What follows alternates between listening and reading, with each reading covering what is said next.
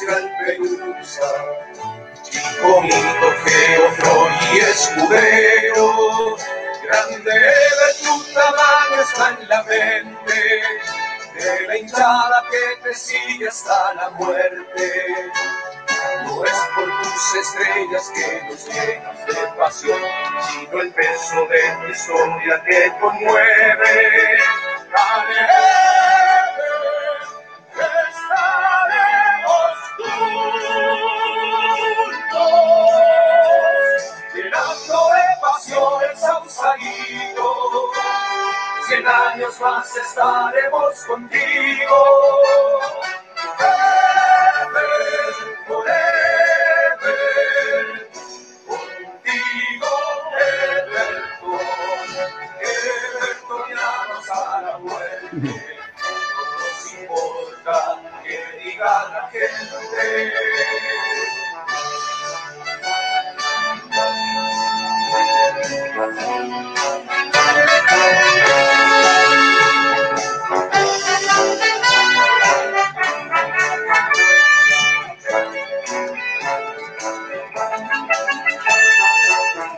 nace allí sencillamente. Son cien años defendiendo una ilusión. La familia hoy cielo y le canta el corazón Viña Marino. El fútbol no se vuelve el horizonte, que la mamada roba la ciudad. Tus estrellas se conservan en el mar, esperando por la gloria de la quinta. Dale, estaremos juntos, llenando de pasión el sausalito. Cien años más estaremos contigo.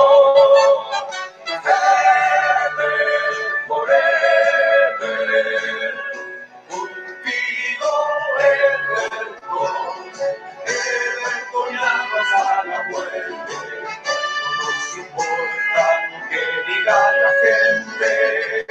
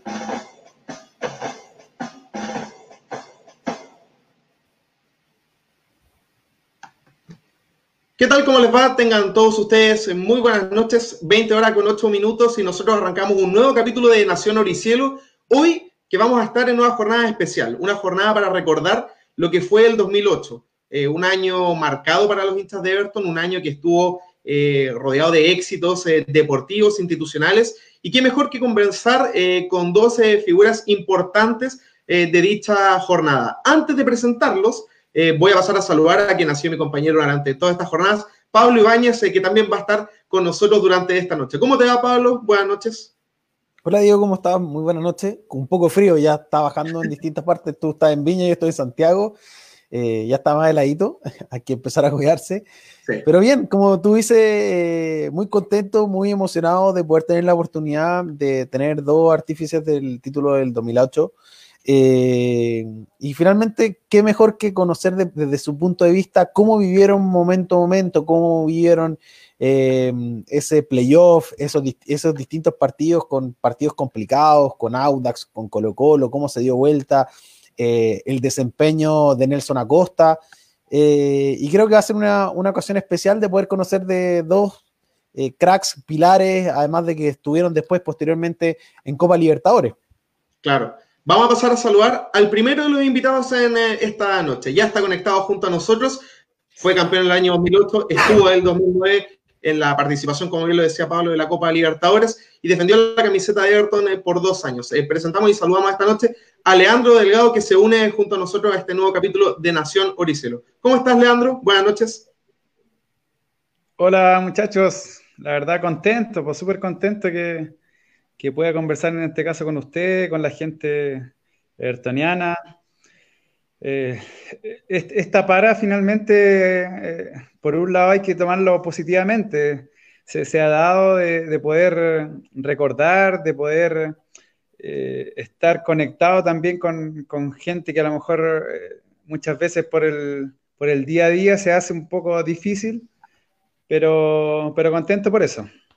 Y de hecho, Leandro, eh, te hemos visto, bueno, Diego, el que tiene la conexión, la mente maestra, te hemos visto que te estás conectado varias veces a alguno de los chats, entonces eh, para nosotros es un orgullo no solamente el poder entrevistar a tal vez a jugadores y exjugadores, sino que también que los exjugadores también se estén metiendo porque de repente el espacio es entretenido, interesante, eh, de repente se hablan eh, anécdotas que son un poco chistosas, pero es importante el poder tener este espacio alejado de fútbol, que yo lo tiro como talla con Diego, que hoy día sí hay fútbol, está el fútbol de Honduras, el fútbol de dónde más, Diego? Claro. De Nicaragua. De Nicaragua pero finalmente extrañamos el ver acá el fútbol, extrañamos ver a Everton y, ocupar esta ocasión para poder un poco conversar contigo y, conocer acerca de tu paso por Everton. Sí, mira, es buena esta, esta instancia, como te digo, se ha dado harto para, poder conocer un poco más. Eh, en este caso, a mí también me ha servido de conocer un poquito más de, la historia también de Everton, porque se, se ha dado que en varios lugares, a través de Instagram, eh, han estado exjugadores. Eh, hace poquito estuve escuchando el Banana Salina en, otro. En, de Cerro. de Cerro, sí, no sé. Somos todos amigos, que todo suma. El mismo, sí, el mismo Rodolfo Moya también lo estoy escuchando y de repente, claro, yo también fui compañero de él cuando estuvo acá, e, o sea, cuando estuvo en Everton, pero hay cosas que uno muchas veces tampoco no, no tiene por qué saber y, y y el diálogo y el, y el, poder conversar, finalmente eh, la gente se va abriendo y va de repente eh, diciendo cosas que, que muchos tampoco no, conocemos y, y, eso es bonito también. Claro, es, es, interesante conocer esa, a lo mejor detalles que, que muchas veces el hincha no logró eh, procesar en aquel entonces. Es bonito ese reencuentro. Y hablando de reencuentros, vamos a incorporar esta conversación a quien fue eh, un histórico, lo hemos visto durante estos últimos días en estas eh, repeticiones de finales, con esa jugada donde anuló, hizo desaparecer a Lucas Barrio en la final del 2008. Queremos eh, presentar e incorporar esta conversación al defensor que estuvo vistiendo la camiseta de Ayrton de Viña del Mar, Cristian Oviedo. ¿Cómo estás, Cristian? Buenas noches. Hola, buenas noches a todos. ¿Cómo estás, Leito? ¿Cómo están? Está con los pelos parados, dice. Por eso me demoré, me, demoré en conectarme. ¿Cómo estás, Cristian? Un gusto tenerte acá compartiendo en Nación Oricielo. ¿Cómo está todo? Hola, sí, eh, todo bien, gracias a Dios. Eh, la familia bastante bien a pesar de, todo lo que se está viviendo en el país. Y en lo personal, bastante inquieto, pues Leo me conoce, sabe que soy medio, medio, medio inquieto, así que bastante aburrido, pero, pero la verdad que esperando y haciendo el tema de, de la cuarentena en casa para que pronto se pueda salir de esta situación tan difícil para todos. Pero generalmente todo bien, gracias a Dios. Para nosotros con Diego esto es algo nuevo de tener dos entrevistados a la vez, entonces vamos a, hacer lo mejor posible. Eh, la idea es ir poder eh, primero ir conociendo a ver, al principio de su inicio en el fútbol, después obviamente vamos a hablar de, del plantel 2008, eh, cómo fue esa llegada a la final, claramente vamos a hablar de los goles con Audax, el dar la vuelta a ese partido, el partido con Colo Colo, también su paso por Copa Libertadores. ahí está Paco Sánchez también hablando, ¿no, Dieguito? Sí, estamos ya viendo los primeros comentarios en esta transmisión y el Paco comenta cracks a los dos que ya están conectados, Leandro y Cristian, en esta jornada. Estamos listos para la sala entonces. Paquito, no, Paco que prepara el quince el Paco no va. Yo descarto que en pocos minutos conectemos al Paco para que para hacer un reencuentro más masivo todavía. El, otro, el fin de ah, semana uno, uno, entre Félix Saavedra también y, el Paco Santos, así que nos descartamos por ahí unos minutitos. Apuesto que el Paco no es capaz de meterse. Toreándolo. Apuesto que no se mete. Ahí vamos a hacer las cuestiones, tranquilidad. Oigan, muchachos, queremos partir esta conversa. Eh, es súper grato reencontrarse ambos ustedes, eh, referentes de, Everton. Lo hemos dicho hasta el cansancio, pero ese 2008 es una huella imborrable eh, para, para, todo el hincha.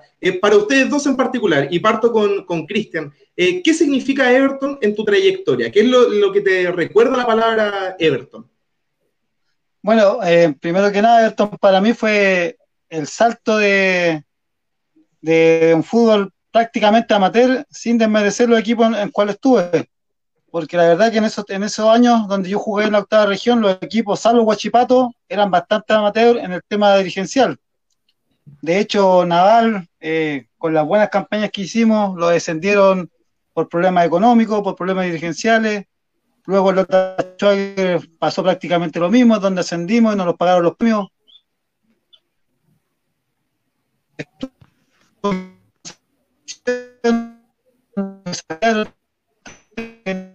Ese se quedó un poco pegado, parece, Cristian. Fue mucha sorpresa. Vamos a intentar eh, recuperar la conexión con, con Cristian. Eh, lo tenemos acá eh, por interno. Y aprovechar entonces de esta instancia para hablar contigo, Leandro, y qué significó esto en tu, carrera, aprovechando ahí el, el ping-pong. Sí. Sí, a ver, mira, bueno, yo había, bueno, yo salí de Puerto Montt, también un club súper humilde, hice campañas en primera división, tuve la, suerte buena de, terminar ya después haciendo una gran campaña en el año 2006, siendo capitán y, doy un salto de calidad eh, a, a. Estuve un año en Cobreloa y, y ese año, claro, fue de mucho aprendizaje porque habían jugadores reconocidos que habían estado en la selección y, para mí fue, fue súper positivo desde ese aspecto, pero sí, hubo tiempos que jugaba, otros que no jugaba, y la última parte del campeonato no la terminé jugando. Así que no la terminé bien en, ese momento. Y claro, y después me quedaban la opción, una era de volver a Puerto Montt, pero yo no quería eso, yo quería seguir ascendiendo en mi carrera. Y, se da justo esta posibilidad de, llegar a Everton, una, linda posibilidad, porque yo sabía que en, este caso el cuerpo técnico, eh, Nelson Acosta, había intentado cuando estaba en Puerto Montt llevarme a, su equipo y no se había podido cuando él estaba en Coreloa y, después se da esta posibilidad cuando yo ya quedo libre de, después de haber estado en Coreloa y, poder haber llegado a Everton en este caso. Leandro, ¿qué, te llamó en esa oportunidad de poder venir a Everton?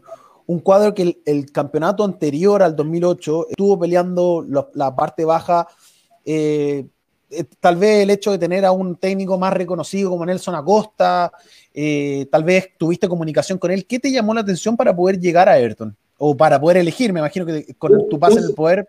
Ah. Un segundo antes, porque vamos a reincorporar a, Cristian, que ya está conectado nuevamente con nosotros. Ahí sí, Cristian.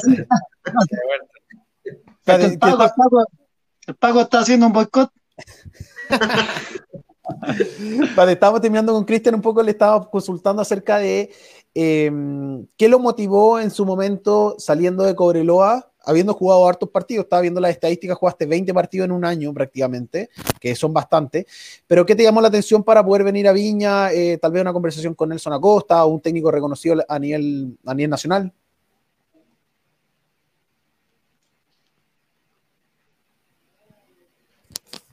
¿Leo?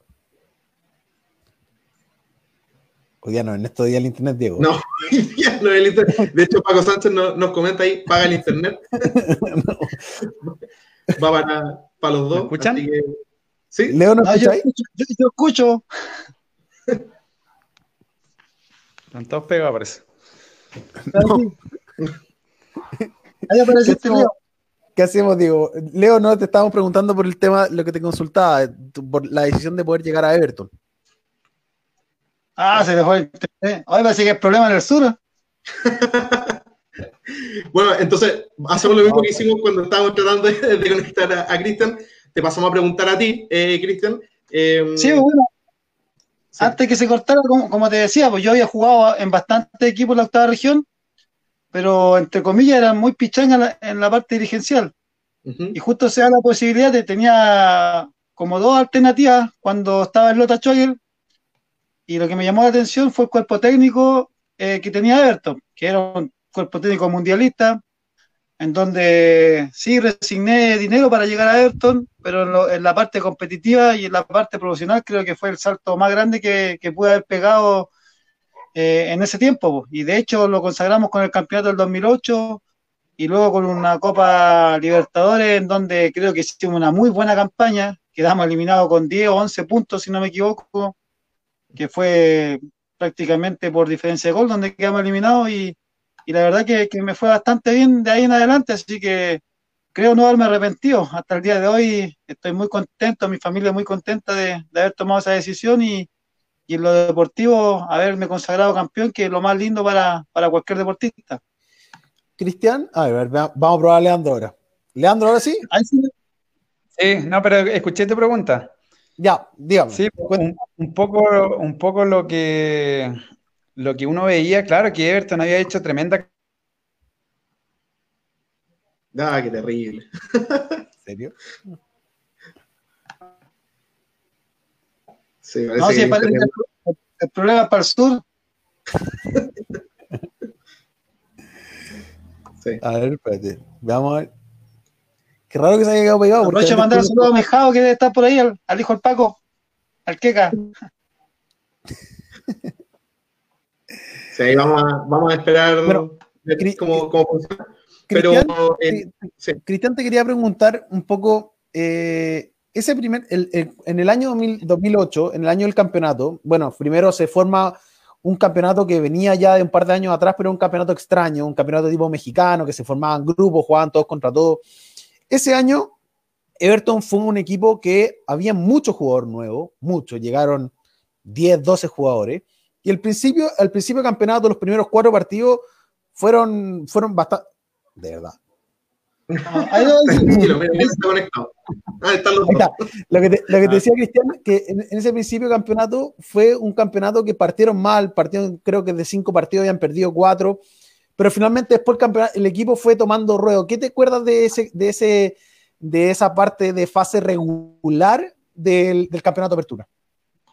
Bueno, la verdad sí, como dices tú, eh, llegó mucho jugador nuevo, pero también llegó mucho jugador picado porque el mismo caso del Lea, que venía de Cobreloa, venía con, con deseos de jugar, el, caso mío también, eh, Mauricio Arias, que, también venía a la misma situación de nosotros, bueno, Miralle, que se, prácticamente se vino a probar, entre comillas, pero también venía con hambre de triunfar y, creo que eso nos pasó la cuenta en los primeros partidos porque de, de afiatarnos no, no, no, estábamos muy afiatados como equipo, sí, corríamos harto, eso debo reconocerlo, a nosotros eh, teníamos un, amor propio tremendo, los, los 11 y los jugadores que iban a la banca o que les tocaba ir a la banca, la verdad que eso no lo podía discutir nadie, pero sí nos podíamos encontrar a nivel futbolístico y nos pasó la cuenta, creo que inclusive el profe en un entrenamiento se enoja y nos dice haga las cosas que quieran, porque el profe era muy efusivo. Pero la verdad que nosotros los, líderes de ese, de ese plantel eran muy, aparte de ser buenas personas, tenían mucha experiencia.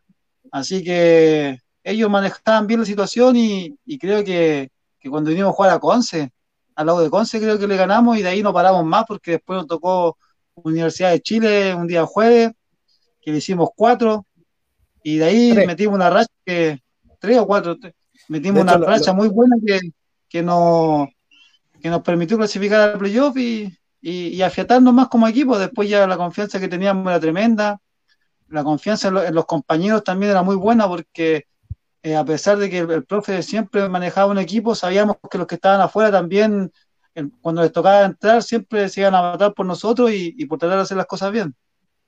Oye, Leandro, aprovechando que estás ahora y que el internet de momento funciona, eh, preguntarte por, eh, en esa fase regular, que, si bien fue bastante especial porque después de muchos años Everton volvía a estar puntero, ¿en qué momento ustedes vieron de que antes de los playoffs que la cosa iba bien, como que, se dieron cuenta que el trabajo se estaba viendo replicado en la cancha. Ya burlé, hombre. No, sí, sí, escuché, sí, escuché. Sí, mira, bueno, a mí los, los, primeros cinco partidos yo no los jugué, yo no, no estaba considerado porque, claro, yo había llegado de Cobreloa y, de Puerto Montt, que venía jugando de central, y en ese momento estaba Menghini, estaba el mismo Cristian, eh, Adrián Rojas y, Don Nelson en este caso, le gustaba más a jugar más, más, más, que iban al choque, más fuerte, y, ellos como que tenían más esas características que yo, pues yo, soy un defensor que a lo mejor no, no soy mucho de ir a chocar, de ir tan fuerte, pero, pero trato de, de, usar un poco más la táctica en ese sentido. Y, y claro, y, como dicen muchas veces los jugadores que hay que estar siempre preparado, claro, yo justamente me, tocó estar eh, en ese partido con lado de Conce, después, después Don Nelson me pasa eh, como volante de contención, un partido con Santiago Morning, y de ahí no salí más del equipo. Eh, nos fue bien también, fuimos a ganar a, Santiago. 4 Claro, ganamos 4-1. Y, y, como me veían a mí que, que, yo andaba bien en el entrenamiento, que era mucho de correr, yo siempre me destaqué en la parte física y, trataba de, de, de, no aflojar en ese sentido. Y, y, claro, vieron que un jugador que corría para todos lados, que, que, que recorría muchos metros en la cancha y que, y que finalmente seguía las indicaciones, en este caso, que, que nos da, en este caso, el, profe Nelson Acosta. Pues así que eh, se dio todo también un poco eh, como, como uno esperaba finalmente. Mira, de hecho acá me llega un comentario de Luchín Ratamal. Leandro, el mejor volante siendo central. Hay un, cariño para Luchín Ratamal que está siguiendo la transmisión junto a otro más que, que manda muchos comentarios. Por ejemplo, lo pusimos hace pocos minutos, Marcelo Maldonado grandes jugadores que pasaron por la tienda. Saludos desde eh, Viña del Mar. Marcelo Basolto pone Grande Oviedo de Hualpén con amor. Hay muchos ah. mensajes de, gente que está siguiendo esta transmisión, este reencuentro, este lindo reencuentro de dos campeones eh, del 2008. Que seguimos hablando sobre esta fase regular. Eh, yo le quiero preguntar, hay un partido que, que el hincha Everton no va a olvidar nunca, y parto con, con Cristian esta pregunta, que fue esa victoria ante la Unión Española, al último minuto con el gol de, de Roberto Reyes, eh, que termina por eh, lograr que Everton vuelva a ser puntero después de, si no me equivoco, eran casi 20 años, 25 años. Eh, ¿Cómo vivieron ustedes ese partido que de por sí fue bastante apretado, sufrido hasta los últimos segundos? Sí, la verdad que a mí me tocó verlo de afuera ese partido. Estaba más nervioso que porque estaba lesionado yo. Y, después me llaman porque ese partido lo jugamos y tuvimos que viajar al norte a jugar con Iquique, por eso no leo. Cuando le hizo el gol el Feo Reyes en Santa Laura. Después, después o sea, antes de Unión jugaron con Rangers y después fueron jugaron con Guachipato. Ya, no sé por qué me llaman y que tenía que ir a, a tenía que, que no sé qué había pasado ese partido y me tocó verlo en la tribuna. Así que no, emocionante, emocionante ese partido. La verdad que jugando bien, íbamos perdiendo, después empatamos y hace el gol Roberto que le pega un zambombazo de fuera del área. la verdad que fue muy lindo porque aparte que Roberto se merecía hacer un gol, era un, en ese tiempo era un joven que estaba entrenando con nosotros y tenía muchas ganas, mucho deseo de, querer triunfar y, el profe confiaba harto en él, de hecho era prácticamente uno de los regalones de, Don Nelson, así que qué, mejor que, que, mejor que él retribuirle el, el, gol con, o sea, la confianza con ese gol que nos, nos da eh, la posibilidad de estar puntero en esa parte del campeonato. ¿Y tú, Lea, qué recuerdo tienes de, esa jornada? Sí, tremendo, igual, pues tremendos recuerdos. Sí, pues, como dice Cristian, claro, Roberto siempre, siempre entraba finalmente. Tenía mucha, eh, o sea, el, técnico en este caso tenía mucha confianza en él. Era un chico que estaba recién comenzando. Y, claro, y finalmente ahí, ahí un poco uno veía eh, el fiato que había entre los que estaban, les tocaba estar dentro de los 11 con los jugadores que, que estaban afuera esperando una oportunidad. O sea, teníamos tremendo plantel, había muy buenos jugadores, era, era un poco cosa de que nosotros nos creyéramos un poco más el, el, cuento, de que empezáramos a progresar con los partidos y, y, justamente ese partido con Unión yo creo que nos da esa, seguridad para, para lo que venía del campeonato. Y para preguntarle sobre ustedes, decían algo clave, que eh, Nelson Acosta en ese tiempo le daba mucha confianza a Roberto Reyes, y así también se lo dio a muchos juveniles que, debutaron en Everton en ese entonces. ¿Cómo era Acosta con el plantel? Uno desde afuera lo ve como alguien tosco, mañoso, un viejo rabioso, pero que parece que en el fondo eh, ambos era, era, bastante eh, cariñoso con, con los suyos dentro del plantel, ¿no? A nosotros los dos nos retaba cada rato. Mira, aprovechando eso, acá Patricio pregunta, pregunta para los dos: ¿Cuál fue la mayor puteada de Don Nelson en un entretiempo? Ah, mira, a mí me veía puteando. Pero a mí, por ejemplo, la que más me marcó fue cuando Lucas Barrio no hace el gol en, en, Santiago, en la, en la, final. Pero ahí no tenías nada que hacer, ¿por qué culpa tenías tú? Que, me, que por mi culpa habíamos perdido. Y ahí yo me calenté con Don Nelson, pues, yo nunca le había respondido y le, le respondió. Porque le dije, claro, le dije yo, si jugamos todo el partido con un jugador menos y una pelota que se arranca, le dije si es mérito del jugador también, pues. Y, como que me dijo, no, si no voy a jugar la final de vuelta. Y yo como que me sentí triste. Y después el Ítalo me pregunta, porque yo llegaba a entrenar y andaba como medio amurrado. Y le digo, no, es que el profe me, me, me echó la culpa a mí que perdimos y todo. Y yo, pero me dice, ¿qué crees tú? No, le dije yo, si lo anulé, pues le dije yo, si imagínate el partido antes que llevado todos los defensas a la 1, eh, no ha hecho, no, no, hizo nada conmigo y aparte cancha pesada, le dije todo. Ya me dijo yo hablar con él. Después Don Nelson me llama y me abrazaba, que igual, como dices tú, él retaba mucho, pero a la vez era, bien como de piel. Era como trato de, papá. Claro, y me, me, llama y me dice, ¿cómo? ¿Qué te pasa? Le digo, no, le digo, no, es que estoy bajado porque, puta, quiero jugar la final, he entrenado, me saco la cresta y todo. Ah, me dice, si voy a jugar, hombre, si no te voy a sacar. Y me dice, vamos a salir campeón y tú voy a hacer figura. Así que anda entrenando. Ya, y ahí como que me volvió el alma al cuerpo. Así que, no, pero esa putilla fue buena, puta, me acuerdo. Porque... Era cosa seria cuando. ¿Ah? Era cosa seria cuando se enojaba. Uno desde afuera lo ve y me imagino los camarines. No, cosa seria, cosa seria. Los utileros tenían problemas a veces y todo, así que. No, era cosa seria, hombre. Oye, pero bueno, así como, como exigía también, así le Oye, Cristian, ¿cómo, ¿cómo, fue avanzando ya llegando a playoff? Eh, bueno, el partido con Audex, la ida, un partido complicado, lo hablamos con, Fernando Sadera hace, hace, un par de días. El cuadro de Audax que tenía era un tremendo equipo, equipazo, y finalmente, eh, en la ida se pierde el local 3-0. ¿Cómo, ¿Cómo llevaron eso adelante, tal vez los días, después del partido, los días previos a esa vuelta? Eh, ¿Quién ejercía un rol motivador eh, dentro del equipo? ¿Cómo era Don Nelson? ¿Qué, ¿Qué, tan importante? Y después vamos a hablar y especificar acerca de esa vuelta. No, pues, la verdad que a todos nos dolió el 3-0 que nos hace Auda si bien sabíamos que iba a ser una llave complicadísima, porque como dices tú, ahora venía, había sido puntero eh, prácticamente con 10 o 8 puntos, 12 puntos de ventaja sobre el segundo, y no solamente ese año, sino que los años anteriores venía siempre peleando la final de cada torneo. Y, sabíamos que iba a ser complicado, pero tampoco pensamos que no iban a hacer tres goles.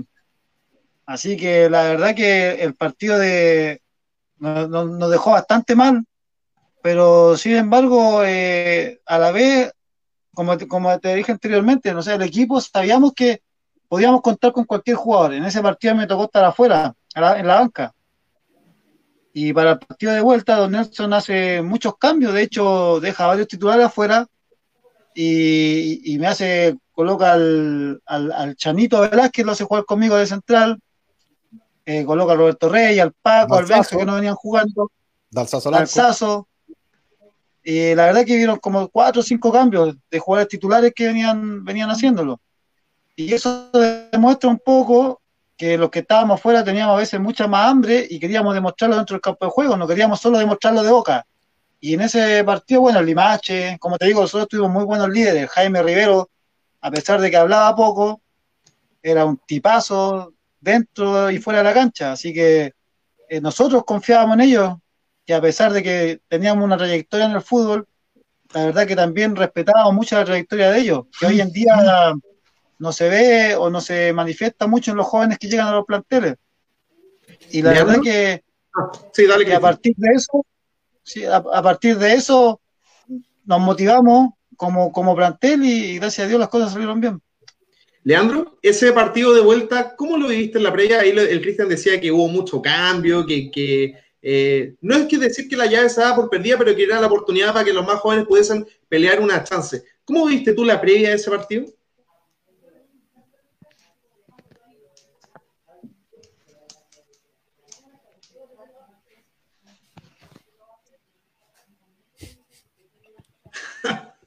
Ah. Vamos a tener que hacer un capítulo aparte con Leandro Delgado. Parece, parece complicada la cosa. Bueno, vamos a aprovechar esta pausa antes de que se vuelva a conectar eh, Leandro, porque queremos mostrarle un, recuerdo a, Cristian. Eh, estamos hablando del partido de vuelta. Em, pero antes de mostrarle el video, te vamos a preguntar, Cristian. Hubo una, una serie de jugadas en ese encuentro que son inolvidables. Eh, el carretón de Miralles para el gol, eh, el remontar un resultado adverso desde la llave anterior. Eh, ¿Cómo llegabas tú emocionalmente, siendo que eras zaguero y había, eh, ya estabas peleando arriba, a los últimos minutos del partido, considerando que la llave se estaba definiendo de verdad en los últimos dos o tres minutos de tiempo completo?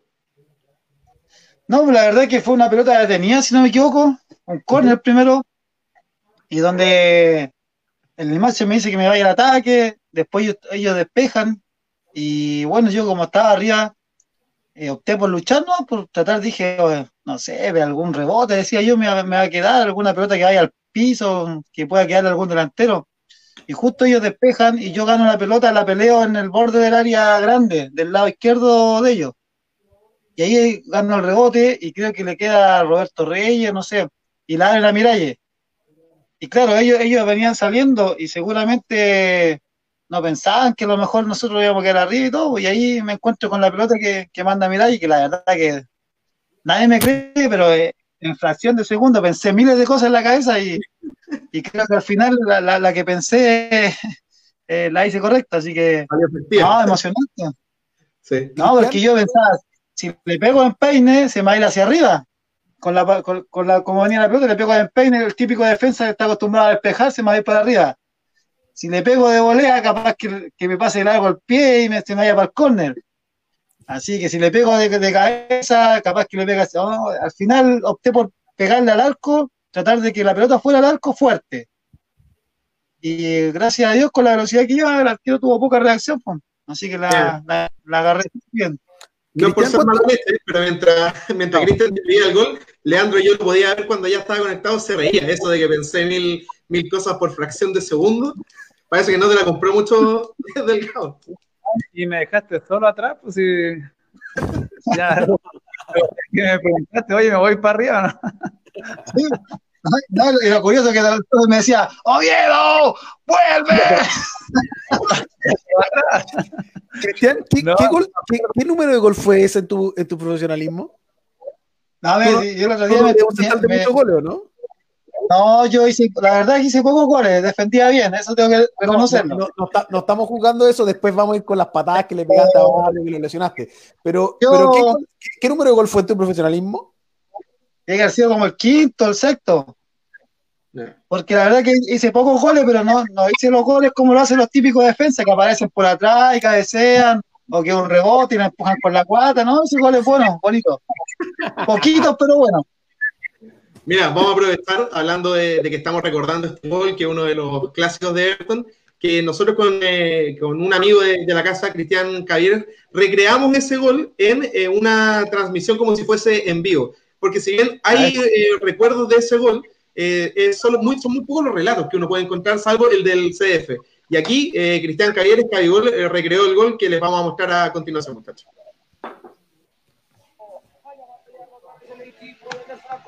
Roberto Reyes mira el centro. El taco que resulta de Caribe, pero está Miralles de la zona ardiente. Saca un centro que llega, que le pega, le pega. ¡Golazo, golazo, golazo! ¡Golazo, golazo! ¡Gol de Everton! ¡Gol de Everton! Le pegaste fuerte, ¿ah? ¿eh?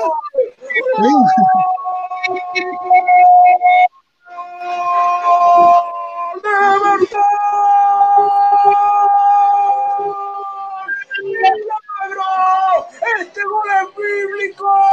Porque se entró un ángel, luego lo recuperó el Buena chasca. Un goleador cristiano. Rambo, Jenny me decía mi Rambo porque este gol es un milagro. Parecía todo perdido, pero en Everton, el equipo ruletero, el equipo de Villa del Mar, que no baja nunca los brazos, que peleó su opción, y mientras la pelota sigue rodando, el oro y cielo seguirá brillando, sí señor, que empalme de miedo, todo Villa del Mar, toda la ciudad jardín en ese botín derecho del número 3 del conjunto y cielo, la pelota al fondo del sí señor, parecía imposible hasta algunos minutos, hoy ya es realidad, Everton 4, Everton 4, Italiano 1, estamos en semifinales, estamos dentro de los cuatro mejores de la apertura 2008, que venga la U, todo puede pasar aquí en más, Oviedo, Oviedo, Everton a semifinales de la apertura. ¿Qué tal? Tremendo. emocionante, emocionante volver a ver ese, ese, gol, porque claro, eso nos, nos dio esa clasificación que imagínate cómo, termina todo, pero un poco los recuerdos de ese partido, como te decía, yo me acuerdo que, Cristian, claro, me, decía que, que, se quería ir para arriba y por más que Don Nelson quería que, que se quedara atrás, yo le decía, ya, anda nomás, anda, y yo me quedaba atrás, me quedaba mano a mano, no había problema, si ya teníamos que jugarnos las últimas cartas. Y lo otro que, bueno, se hizo, o sea, Cristian hizo el gol y nosotros, no, yo por lo menos yo no tenía claro que con ese gol estábamos clasificando porque, porque en, en, ese momento, claro, era por, era habíamos hecho un gol más de visita en este caso.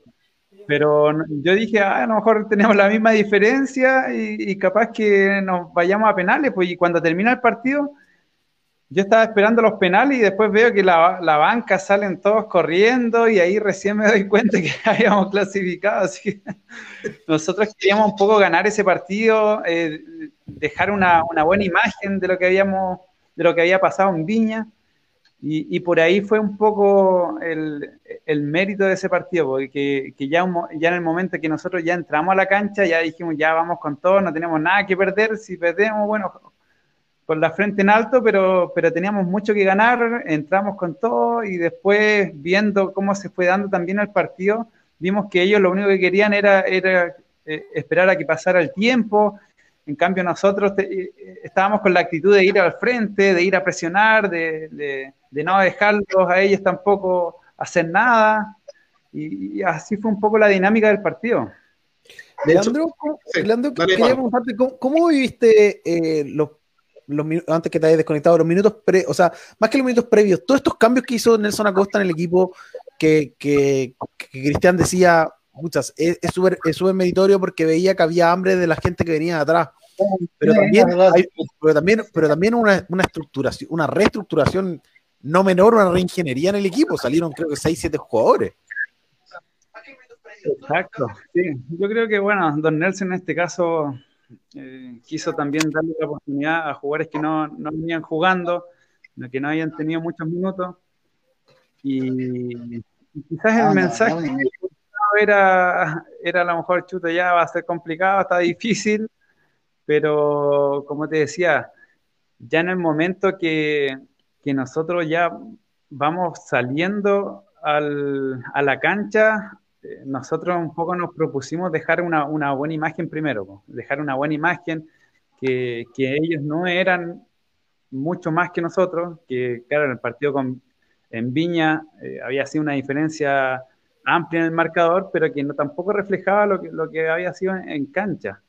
Así que eh, yo creo que también ese partido nos hizo creer a todos que, que, éramos capaces, que éramos capaces, que, la gente que estaba fuera o que venía jugando menos tenía también la chance de, ganarse un puesto de titular, de que querías, eh, de que quería finalmente demostrar que, de que podíamos. Pues, así que eh, en este caso los equipos se forman así, se forman con, los jugadores, sobre todo los que están afuera, que, que son súper importantes y en este caso, imagínate, poder, poder dar vuelta a un resultado de esta manera y con jugadores que no venían jugando, es mucho mayor el mérito.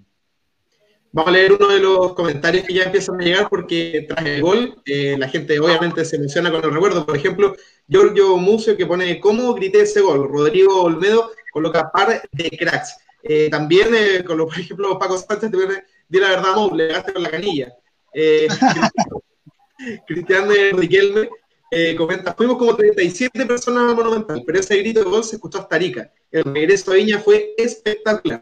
Y Pablo Trejo cuenta, le debo miedo la boleta del doctor por haberme roto los nudillos de la mano derecha por golpear una pared en el gol. Ya no le mandé la cuenta. Igual festejó, así que no se puede quejar ahí Pablo Trejo esa, esa jornada histórica. Eh, Cristian, con ese gol histórico por lo demás y, que eh, nunca se va a olvidar para un hincha de Everton, vino la clasificación a semifinales, donde eh, muchos dicen, y la mayoría de los entrevistados que hemos tenido durante este ciclo, de que el duelo con la U fue casi perfecto. O sea, no se cometieron errores en el Nacional, que fue una jornada brillante donde subieron eh, de principio a fin a, la U. ¿Qué recuerdos tú tienes de ese partido en el Nacional? Bueno, la verdad que, que los mejores, pues, que hacerle tres goles a la U en el Nacional y aparte jugándole bien, porque la verdad que eh, fuimos solamente un equipo en el Nacional. Eh, fue impresionante. Nosotros, bueno, a medida personal, o, yo creo que todo el equipo, después de que le ganamos a Auda, como que a todos se nos abre el apetito para ser campeón.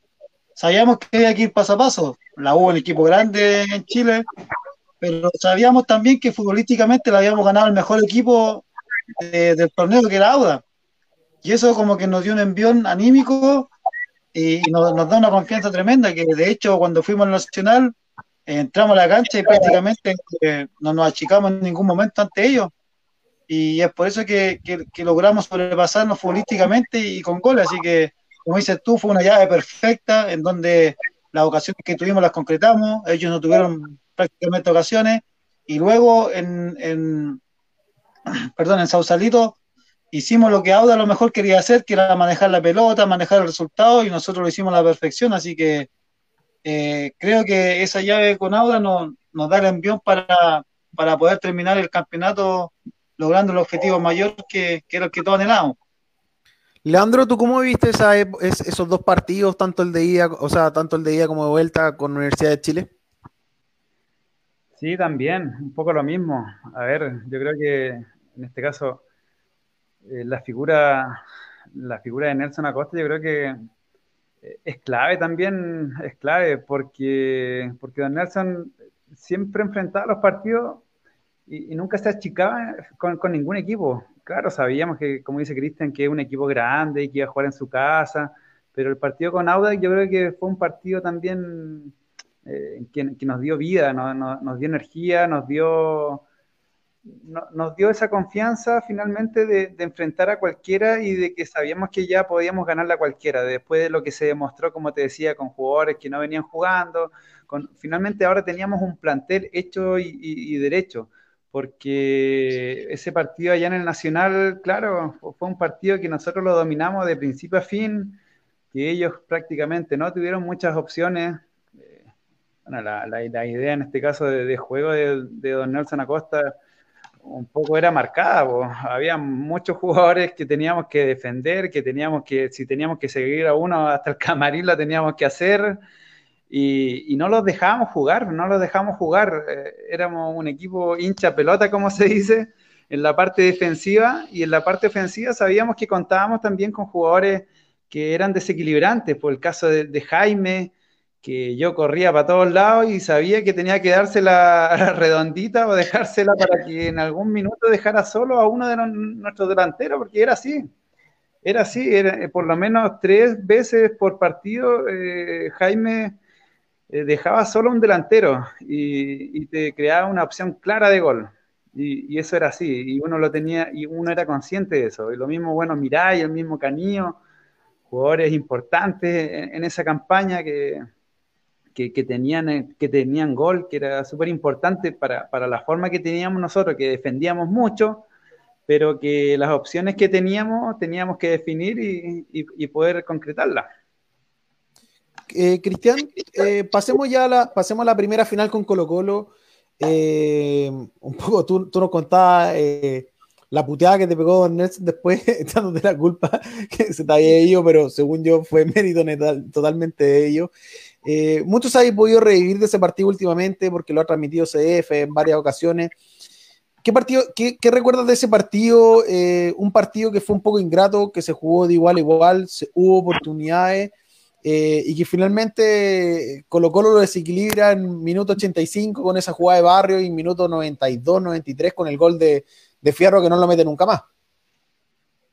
Sí, pues la verdad que, bueno, ya nos toca jugar con Colo Colo. La verdad que el estadio estaba llenísimo, a pesar de que fue día de semana.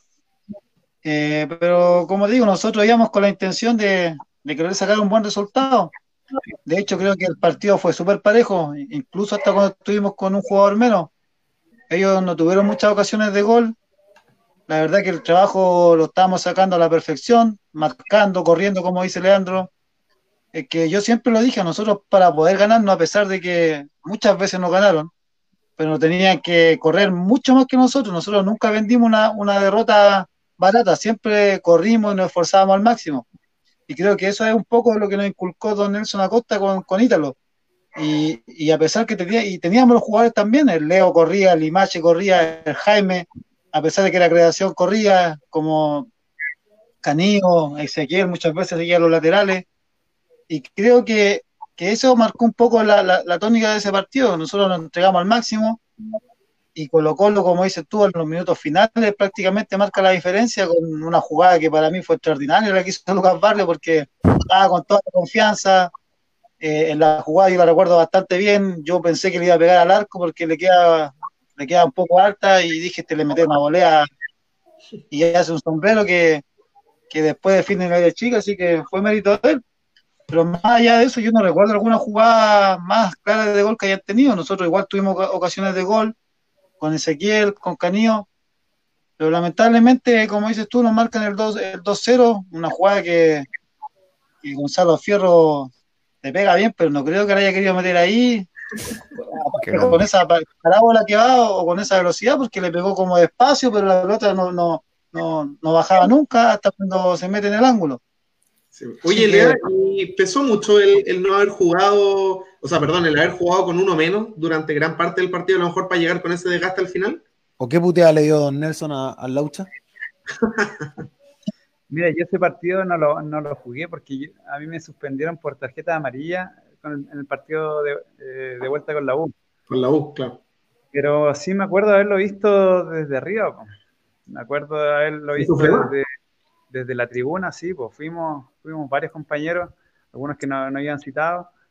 Fuimos a ver ese partido al Monumental, acompañamos al equipo y, y pucha, mucha ansiedad, mucho sufrimiento, que también un poco eh, un partido muy trabado, de, mucho roce, de, pocas llegadas, y, que se define, como dice Cristian, en una jugada impresionante de Lucas Barrio y un gol también de otro partido de, Gonzalo Fierro, pero, pero en, el, en lo que fue el partido fue, fue muy parejo finalmente. Y, claro, yo, yo viéndolo, yo, yo siempre me, me, voy a quedar con esa imagen de, de, haber terminado, de que haya terminado el partido y, y, que la gente celebrando, pues la gente celebrando, y después fui al, al camarín a, a, ver a mis compañeros y la gente celebrando, saliendo al Monumental, gritando que somos pentacampeones, y lo único que gritaban era eso, ya somos campeones, somos campeones, y felices la gente saliendo del Monumental. Y claro, yo voy al camarín y, y lo primero que, recuerdo es que eh, Juan Luis González, Limache, está alentando a, a, a, todos en este caso a que no estaba todo perdido, que, que había sido un tropiezo, que, había, que nos habían ganado pero también teníamos el, el, recuerdo de lo que había sido Auda, así que de, después de ese partido yo creo que, que para nosotros ya na, nada era imposible, pues a pesar de, de, que claro, que Colo Colo es un equipo grande, que venía del tetracampeonato, pero a nosotros en, en ese momento nadie nos, nos, iba a quitar la ilusión de, de querer salir campeón y de poder dar vuelta a ese partido. Y tras esa jornada viene la programación del partido de vuelta, se corre por la muerte general de Carabineros y se llega a jugar un, día miércoles eh, con el clima pesado, con una cancha mojada eh, y con la tarea de revertir la serie. Eh, llegaban con dos goles en contra, un primer tiempo muy eh, superior a Everton, un palo tuyo, Leandro, que, perfectamente podría ser recordado hasta el día de hoy y, y aún así permanece en la memoria, un palo de Rivera también pero eh, con un equipo que se iba al descanso 0 a 0 y te parecía que se escapaba la opción eh, del título. ¿Qué fue eh, lo que dijo Nelson Acosta en esa charla? ¿Qué fue lo que les dijo a ustedes? ¿Qué fue lo que los motivó a salir con tanta garra el segundo, el segundo tiempo? A ver, a ver, yo creo que, que ese partido, a ver, primero recuerdo eh, un recuerdo súper importante que, que, que, se me viene siempre a la mente es que nosotros calentamos al lado de la barra de los del cerro. Y, y claro, la mayoría de la gente era, era hincha de Colo Colo porque, claro, habían sacado la diferencia en Santiago y mucha gente había, había ido a comprar el, el, en este caso, la entrada con, mucho tiempo de anticipación y, se había llevado la mayoría de las entradas. Pero justamente a nosotros nos toca calentar eh, abajo de la barra los del cerro y, recuerdo mucho al hincha gritándonos, alentándonos, que se podía, que se podía, que vamos Everton. Y, yo creo que eso también fue, fue súper importante. Y después, bueno, don Nelson en, en las charlas un poco como, como suele ser él, eh, intentaba siempre sacar, sacarnos la presión de encima que, que sabíamos, sabíamos que nosotros no éramos los favoritos, pues, y, eso, y eso era verdad, nosotros nunca fuimos los favoritos porque, claro, es un equipo más chico, Colo Colo venía con, como te, dice, como te decía, con esos antecedentes y, y un poco bajándonos la presión, eh, sabiendo y, reconociéndonos a nosotros como, como, como equipo, sí, y, reconociendo también los partidos con la U, los partidos con Audax. Eh, me parece que ese es un poco de, ahí un poco nació lo que fue la charla y, ese primer tiempo, como tú dices, ah, yo tuve un travesaño, el mismo Jaime, tuvimos las mejores opciones. Fue un partido que, que nosotros salimos con una tremenda actitud. Ellos prácticamente no tuvieron eh, remates al arco.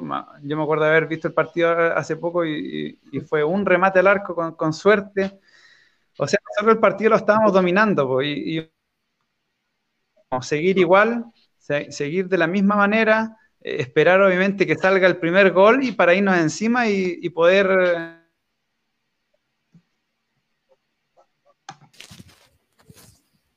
Y poder irse arriba, yo creo que de haber, que, que haber querido decir Leandro. Vamos a esperar que se, que se enganche nuevamente. Pero, Cristian, el primer tiempo, si hay algo que, que, el hincha no olvida, es la marca a Lucas Barrios. Eh, llegaba eh, con las chapas de, venir a lo mejor un poquito tocado físicamente, pero de lo que había hecho en el partido anterior con ese golazo.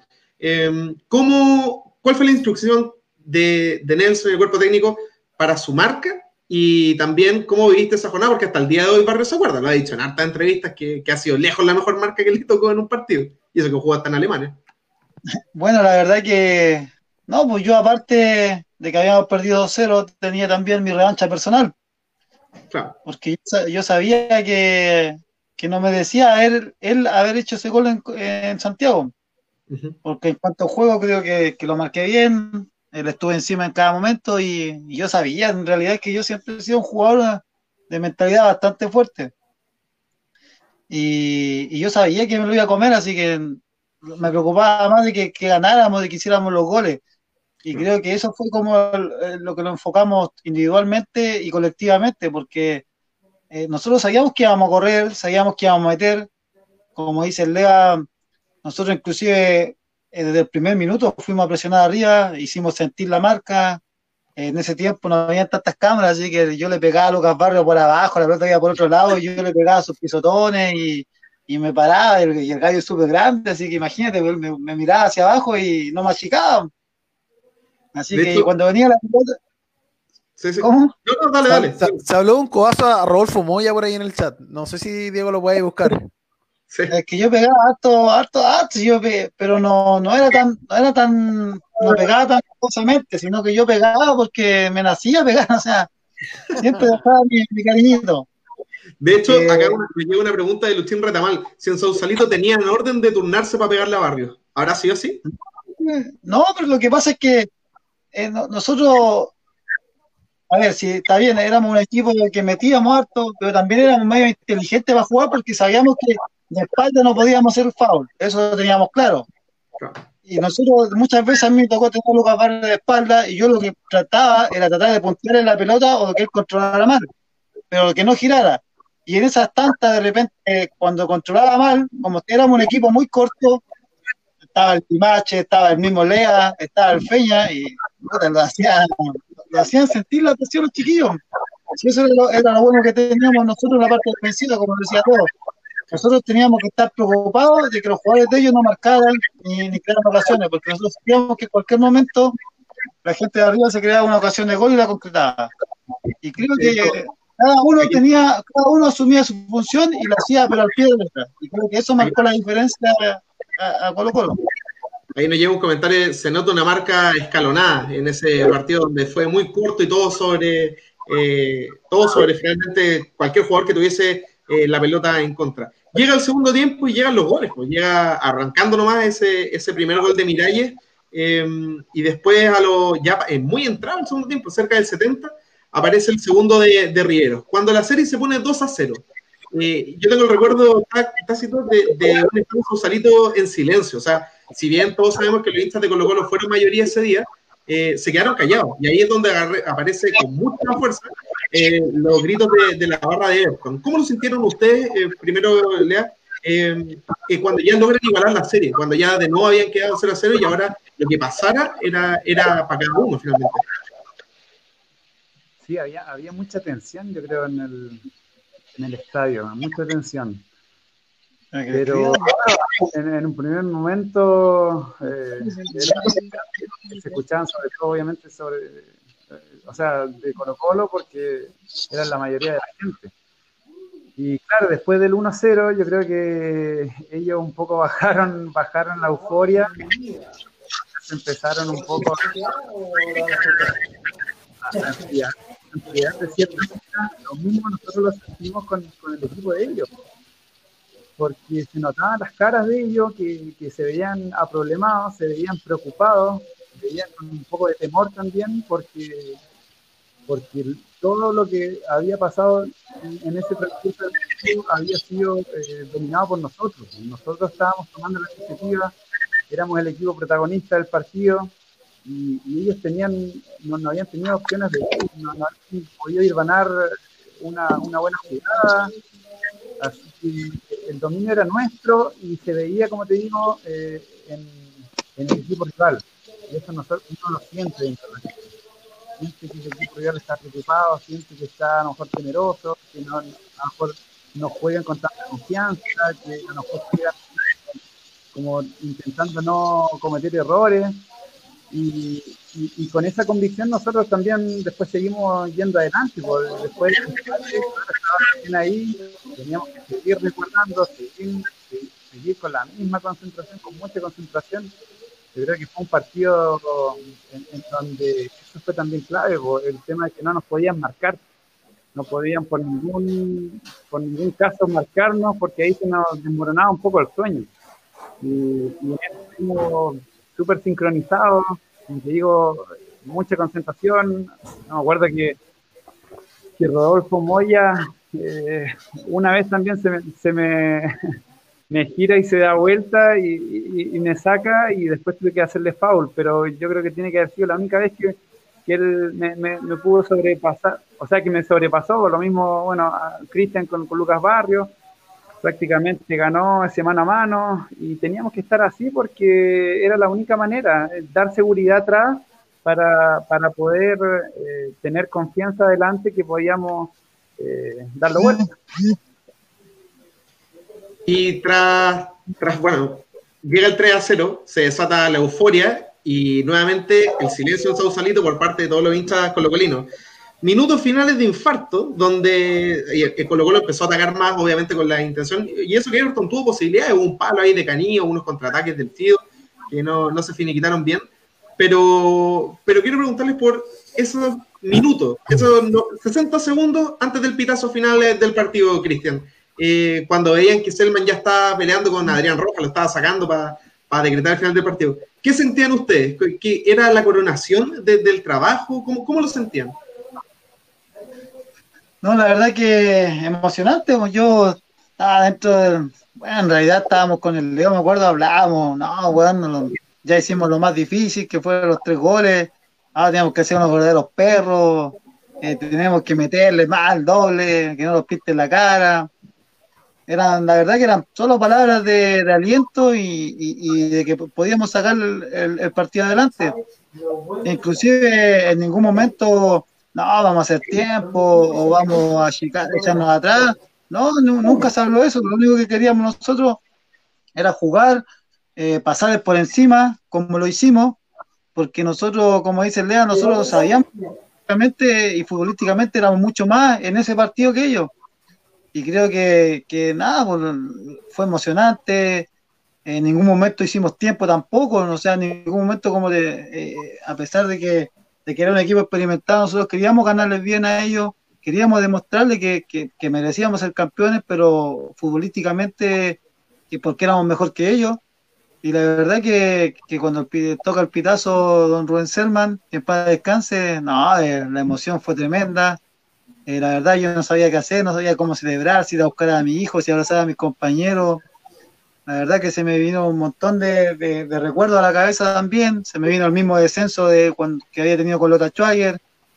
Y la verdad que, es emocionante porque coronó, coronó el trabajo de, de todo un campeonato que, que, que, no fue solamente de 11 jugadores ni de 15 jugadores, sino que fue de un plantel, como lo dijo Leandro, de un cuerpo técnico, de gente que estaba detrás de nosotros, utileros, eh, bueno, los paramédicos, el kinesiólogos, que todos tenían fe de que podíamos salir campeón y, la verdad que se sentía eso en el camarín, se sentía la buena, la buena vibra, se sentía eh, los buenas personas y los buen grupo que se había formado ese año y, nada, pues eso fue la coronación, como te, repito, de, algo importante y, de algo que con el tiempo ha trascendido, que, que es lo más importante para nosotros como deportistas y como jugadores.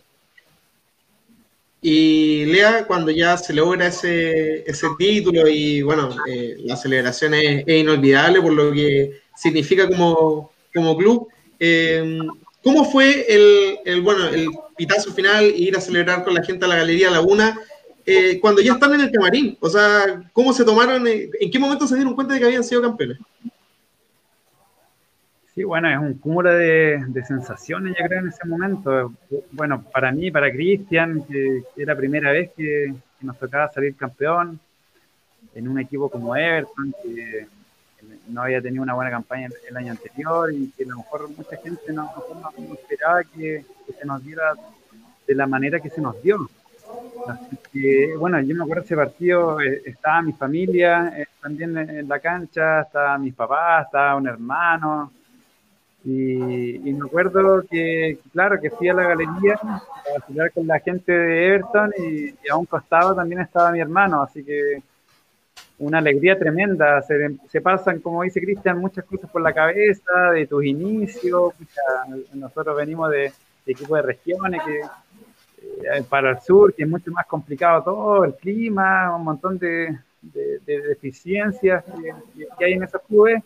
Y, todas esas cosas pasan un poco por la cabeza, todo el sacrificio que se, que se ha hecho para poder llegar a esa instancia. Pero, a ver, después bueno, llegamos al camarín y me acuerdo que no había ni champaña, no había nada. mejor, cero, cero, cotillón, mejor, mejor. Sí, estaba, la, pero estaba la camiseta de Colo Colo en el túnel. Pero estaba la camiseta de Colo Colo en el túnel. pero, la, pero, pero Brooks, Brooks era el auspiciador en ese momento, igual la hizo. Se, se arregló. Sí, se. No, pero yo te digo, yo te digo, estaba la de Colo Colo todas botadas que tenían la, la pentacampeonato. Así que ahí no, no, voy a dar nombre, pero algunos compañeros agarraron varias para poder venderla afuera. yo hoy día sería una reliquia tener esa, colgada en la pieza sería maravilloso. habían unos bombos, me acuerdo en el camarín, unos bombos de la barra que decía los del cerro. Bueno, espectacular esa celebración más, más íntima. Acá ha llegado un comentario que cuenten cómo estuvo esa celebración con las parrilladas en Concón. Cristian Riquelme. No, si la, la celebración es que queda, en el recuerdo, es lo más bonito del campeonato. está bien, está bien, todo queda, no, todo queda en el recuerdo. En Concón me acuerdo, no, no pudimos celebrar hasta tan tarde, me acuerdo, en, el restaurante del lo hice porque hasta cierta hora nada más se podía y parece que la gente. Era un domingo, además. Y... Ya martes la final, miércoles. era día de semana. No, pero no la habían postergado. No era. No, era, era, un domingo y se jugó el miércoles. Y justo iba, a empezar el baile y reclamaron a los vecinos. Oigan, muchachos, nosotros vamos a seguir la conversación, pero vamos a aprovechar de despedir a Pablo que se encuentra en su oficina y, tiene que llegar a la casa porque con el toque de queda lo pueden ahí agarrar. Lo voy a, lo voy a seguir escuchando en el auto, pero conectado no, porque hacer muy interferencia. Pero ya, un estar con ustedes. Eh, estamos conectados y obviamente eh, los voy a ir escuchando con atención y confío netamente en mi compañero Diego ahí que le va a hacer unas preguntas bien, bien a la vena. No, muchas gracias, Pablito.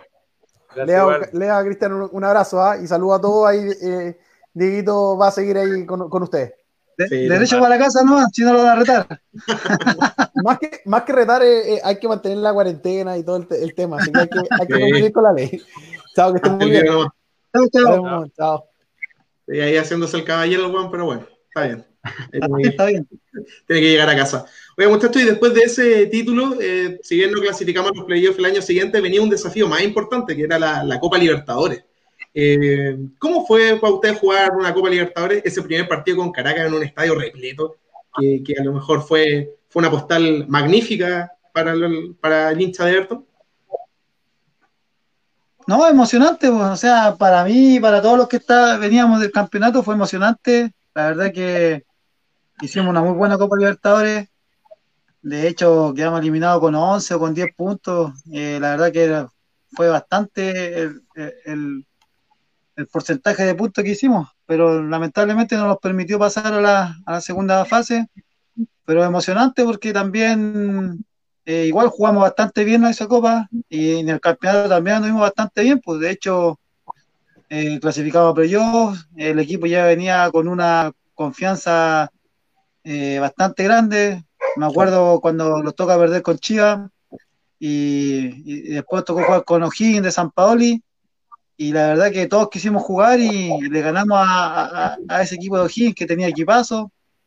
Y el plus que nos da la Copa Libertadores fue bastante grande en, la parte profesional y la parte de experiencia, así que fue emocionante y, como te digo, se consagró un, equipo que, que a la larga anduvo bastante bien durante esos años.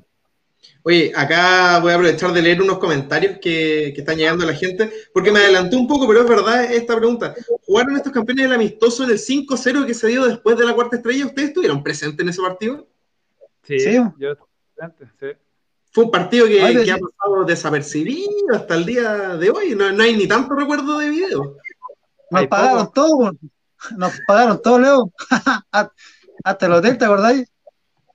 Sí, sí, pagaron todos. Nosotros estábamos invitados, porque querían hacer un poco eso, un poco revivir y hacer una, una, especie de revancha con ese partido, que fue, televisado y todo el tema. Sí, pues Canal 13 yo creo. Canal 13 dio. Sí, y bueno, le salió mal la hecho, Colocó los juegos con camiseta roja, ¿o no? Me parece que sí. ¿O, sí? No? no. Pues tengo un recuerdo raro de ese partido, porque aparte fue de noche, fue súper tarde, como a las 10 y media. Tenía que calzar con el, con el Prime en ese tiempo, el horario. Y, bueno, siguiendo el hilo de la Copa Libertadores, aprovechando de, conversar un poquito de eso, acá nos llega la pregunta que cae de cajón, el partido con Lanús en Argentina. Eh, ¿Qué recuerdos tienen ustedes dos de, de ese partido? Parto contigo, Lea. A ver, bueno, el, partido contra el partido contra Caracas, primero comentar que, fue un muy, buen partido también, de mucha concentración, metimos harto, corrimos harto, ya más o menos tenemos la idea de, juego ya incorporada y, pudimos ganar ese partido con, mucha gente también eh, en, en, la cancha, así que eso también te da un plus y te da mucha confianza para lo que viene, empezar ganando, sobre todo de local. Y el partido, claro, contra Lanús, me acuerdo que, había mucha gente de Everton que nos fue a ver, eh, que estuvo con nosotros en el hotel, que nosotros un poco miramos y veíamos el esfuerzo que estaban haciendo en, en pegarse el viaje, en estar con nosotros. Y, y bueno, después el partido en sí, recuerdo que también pues, los equipos argentinos son, son equipos también de que meten mucho, que corren mucho, un partido bastante parejo en ese sentido, de, de harta fricción. Y claro que empezamos perdiendo, que empezamos perdiendo, pero, pero nunca bajamos los brazos, porque era un poco el, ADN de este equipo, nunca bajar los brazos, siempre ir para adelante, siempre tratar de, dar la vuelta, si es que íbamos en contra, y, y así un poco se, se, ve reflejado este partido también. A pesar de, ir perdiendo, eh, intentamos eh, con, lo que teníamos poder eh, primero empatar el partido y, me parece que se, nos da un, partido que, es histórico, que, tampoco, yo me acuerdo que cuando terminó el partido yo tampoco tenía el antecedente que éramos el primer equipo chileno en ganar en Argentina por Copa Libertadores, así que lo hace tremendamente eh, histórico este partido para todos y, una alegría tremenda después, pues, después, chuta, imagínate poder ganar un partido allá, aparte que Lanús venía de, ser puntero en el campeonato, poca gente nos tenía fe a nosotros como equipo chileno y, un poco poder demostrar eso eh, es gratificante. Oye, Cristian, y, ese partido que, que terminan los festejos gracias a Riverí Muñoz, que en ese entonces a lo mejor no, no era conocido, era un, jugador que llegó justo ese año, venía eh, de divisiones menores de, otros clubes. Eh, ¿Cómo viste tú esa, esa jornada y cómo, cómo viste a, a crecer finalmente eh, y transformarse en un histórico del Everton por ese gol? Bueno, es que, que, el fútbol es así, pues el fútbol da esa chance y, y de repente uno tiene que estar en el momento oportuno y, aprovechar su oportunidad.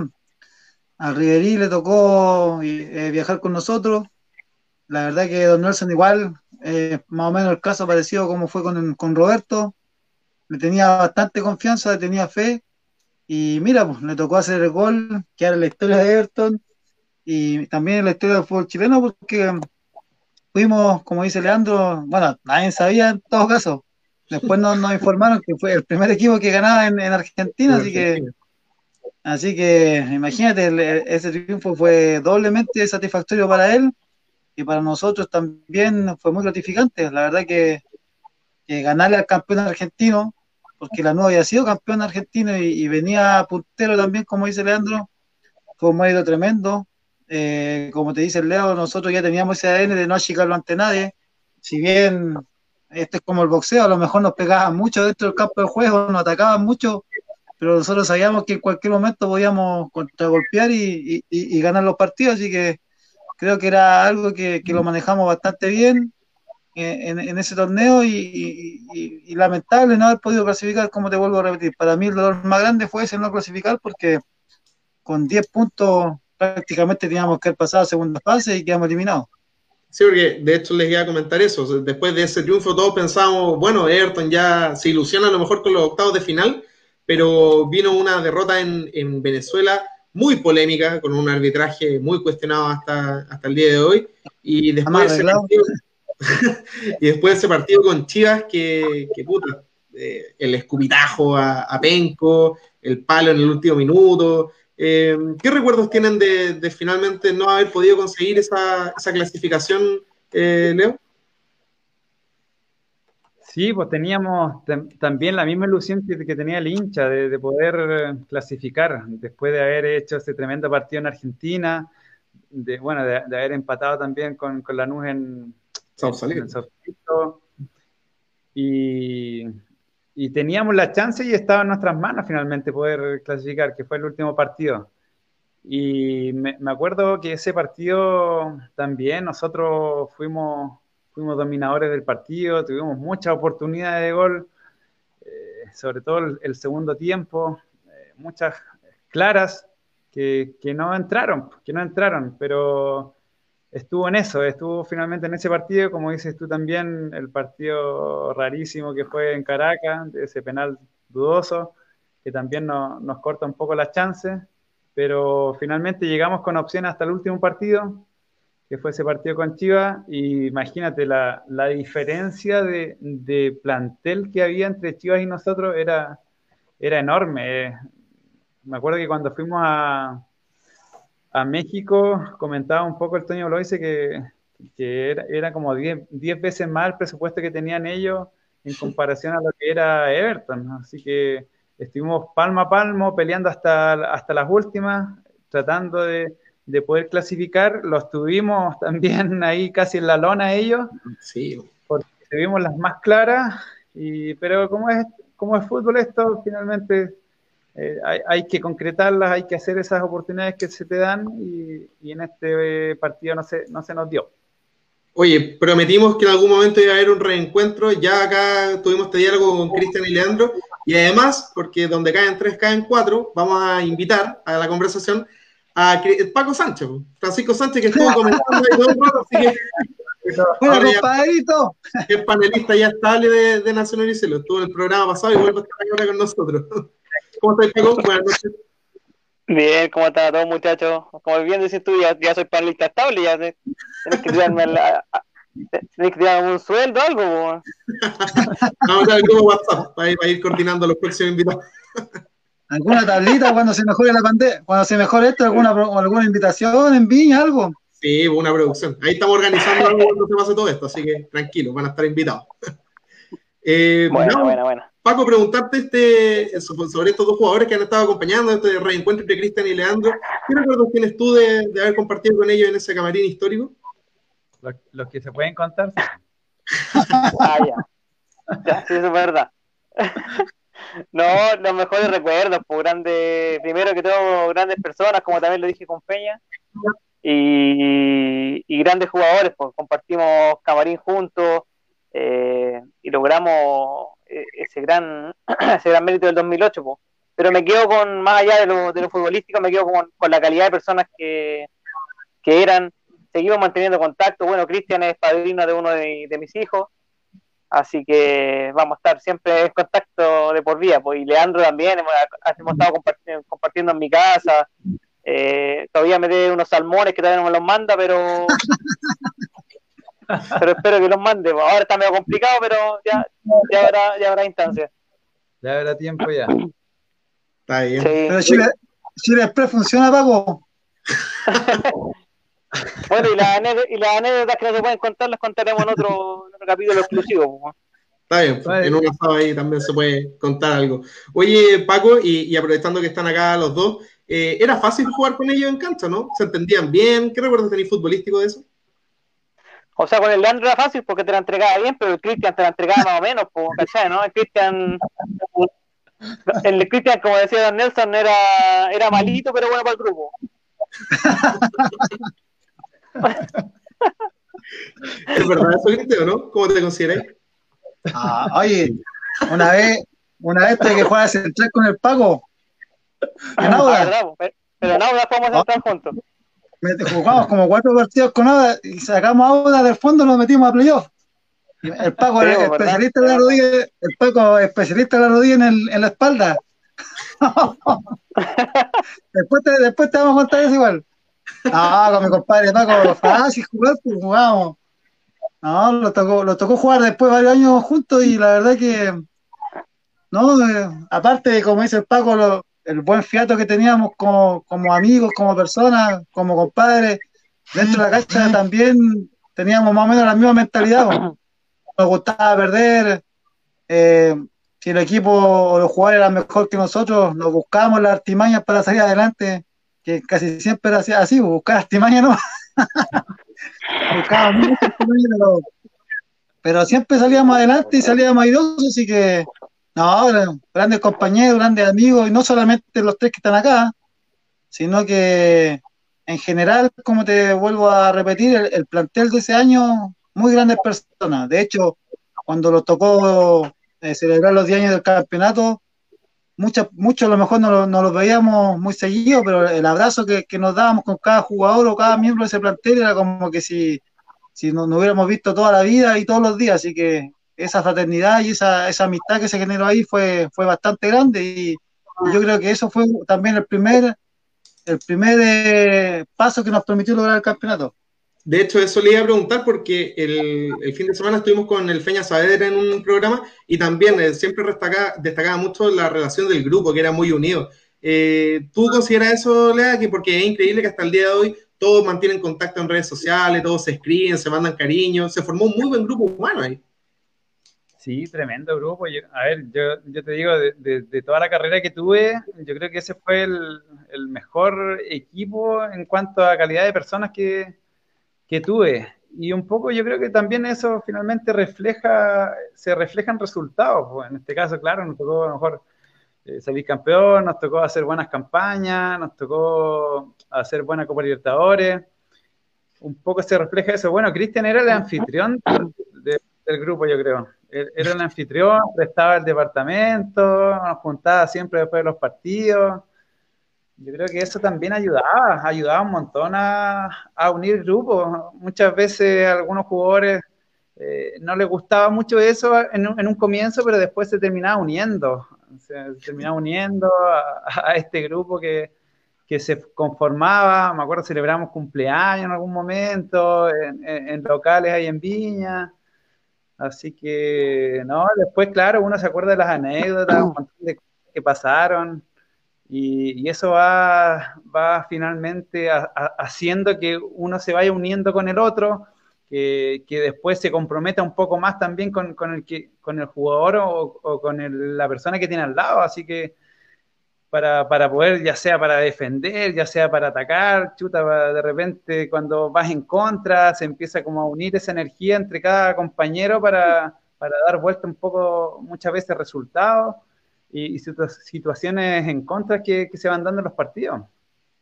Aquí Felipe Peñailillo nos comenta, desde el primer partido amistoso jugado Sausalito con la selección chilena, donde golearon, demostraron que ese año estarían para grandes cosas.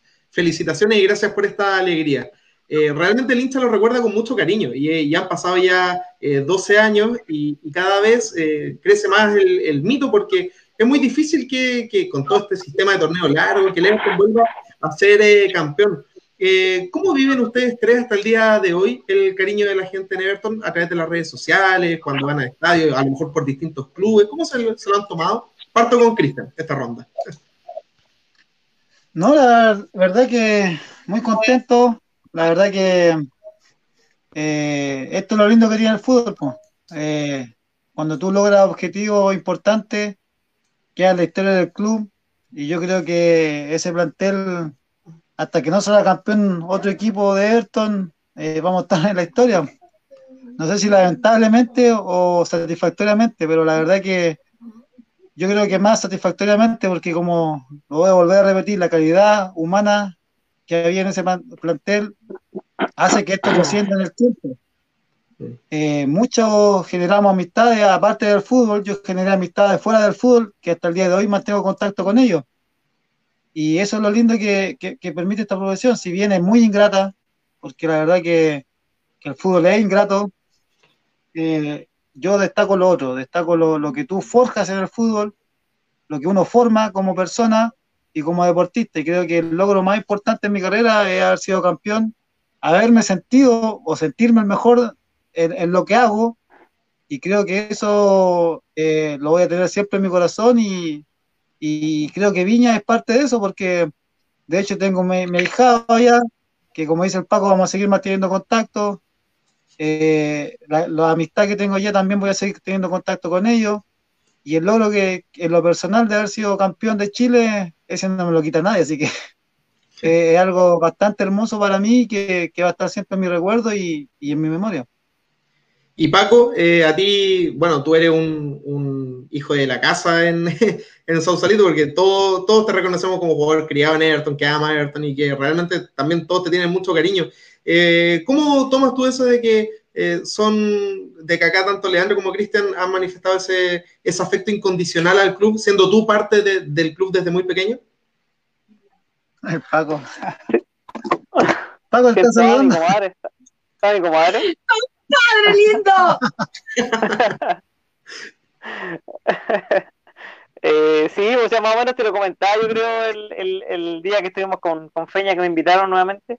Eh, sí, pues se siente un cariño enorme, enorme, pero más allá de todo, uno se queda con, con, todo, con todas esas grandes personas que, que pudo compartir, con grandes, esas grandes personas que pudo compartir y, y el afecto de, que, de, la, de, lo que te entrega la gente cada día en Viña, como bien tú dices, yo soy de acá, ahora sigo ligado al club desde, desde, otra, desde otra vereda, pero... pero pero me quedo con eso, o sea, me quedo con más allá de los, de los, de los logros que tuvimos, de haber compartido con, con gente muy valiosa, de muy buenos, de muy buena, eh, redundancia, valores humanos, eh, su característica y obviamente buenos jugadores, pues. todo, todo lo que generó eso y bueno, todas todas las, las, vivencias, todo lo, lo, que, lo que le podemos contar a, la, a las nuevas generaciones, que a lo mejor no, no muchos nos conocen porque de repente van, hay veces que nos han parado en la calle y dicen, oye, pues eh, este es Cristian Oviedo, este es Leandro Delgado, este es Paco Sánchez, y los niños de repente no, no, no, no saben, pues no, no, no, no vivieron esa etapa. Entonces, tratar de transmitirle a ellos desde, desde otro, desde otro, desde otro ámbito, como, como bien Leandro ahora que está ligado al área formativa de, de Puerto Montt, eh, y, y, muchos otros jugadores que también lo están haciendo.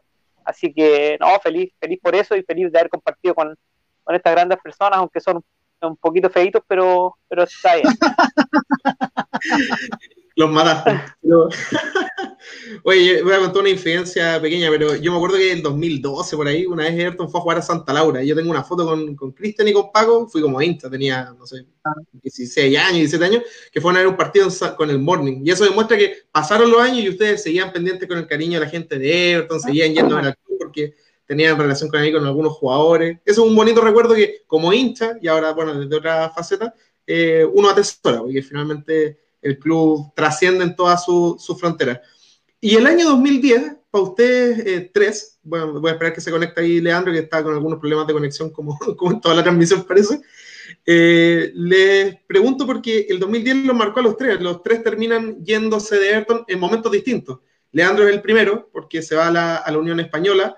Paco, tú te vas a, mitad de temporada, si no me equivoco. Eh, sí. Y Cristian se va a finales de año cuando cuando el equipo finalmente desciende. No sé si, Leandro, pudiste escuchar la pregunta. Vale. parece, no, quedó, parece... metido, metido, con los salmones. Sí. A, a, lo mejor lo fue a mandar, pues va a comprar. Sí, yo creo.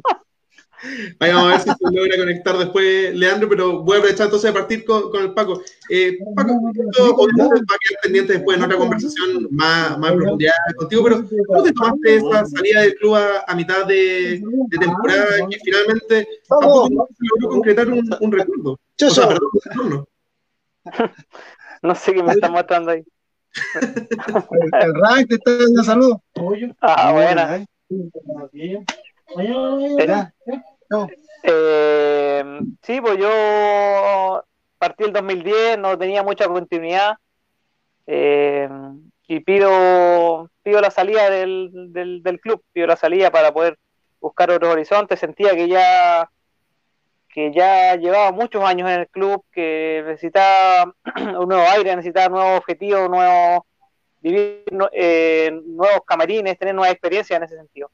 Y se me da la posibilidad de ir a San Luis, que también estaba más complicado que Everton, tenía más complicado, no sé si tenía 7, 8 puntos, no me acuerdo, y fue un año durísimo, lamentablemente nos fuimos al descenso, de hecho ese año desciende San Luis y desciende Everton. Sí. Cosas, cosas del destino que, que, que, se dan nomás, pero um, yo lo hice con, con la finalidad no de, de, arrancar del, del, club ni nada, siempre me he sentido cómodo en mi casa, pero tenía esa necesidad de, buscar nuevos horizontes, nuevos camarines, nuevas vivencias, nuevos compañeros nuevos proyectos. Estaba quizás muy en mi zona de confort y necesitaba, necesitaba esa salida. Lamentablemente se, se, terminó con un descenso que no, para nadie, para ningún jugador y para ningún deportista que tenga una evidencia así es, es amena. Y para ti, Cristian, ¿cómo fue esa salida de Ayrton? Igual un poco turbulento, porque ese año, sobre todo el segundo semestre, si bien fue súper bonito por, por el partido en Inglaterra, eh, se termina coronando con un descenso que, que marcó mucho a, las generaciones jóvenes, a lo mejor que se estaban encantando con este Ayrton campeón de Copa Libertadores e internacional. Bueno, la verdad que fue un año muy extraño porque nosotros, antes de que pasara el asunto del terremoto, nosotros eh, veníamos haciendo un muy buen campeonato. Sí, pues. Veníamos cuarto o quinto con dos, partidos menos. Mm. Mm. Y, después que pasa eso, bueno, no sé, eh, la verdad que fue muy extraño, como te digo, el plantel se, se demorona, eh, pero no futbolísticamente ni, ni anímicamente, sino que jugadores se van y se empieza a desarmar el plantel Luego se fueron, bueno, se fueron jugadores importantes, se fueron, habían dos argentinos, Bogado y Olivares, que tenían una condición de juego bastante buena. Eh, se va el, Chucky que estaba con nosotros, también se va. Eh, y, así hubieron muchas lesiones, Hugo Díaz se lesiona, eh, Lisandro Enrique se va a mitad de año. Y la verdad que, fue un, fue, como te vuelvo a repetir, para la redundancia, muy extraño lo que, lo que nos pasó ese, durante ese, esa etapa de campeonato. Luego nos toca ir a Inglaterra, eh, como experiencia maravillosa, pero nos tocó jugar con la agua al tiro en Coquismo y no hay excusa, pero muchos veníamos prácticamente con el, sueño cambiado porque son 12 horas de diferencia, 12, 14 horas de diferencia y nos toca jugar con la U y la U nos mete 5 y de ahí como que el equipo empezó, se metió en un bache que que no, no, no, lo pudimos sacar, pues luego Don Nelson renuncia, eh, llega Ocela con un, un, esquema y una, una, forma de trabajar totalmente distinta, que también nos costó un poco de, de, tiempo eh, tomarle la mano. De hecho, me hizo jugar varios partidos de lateral.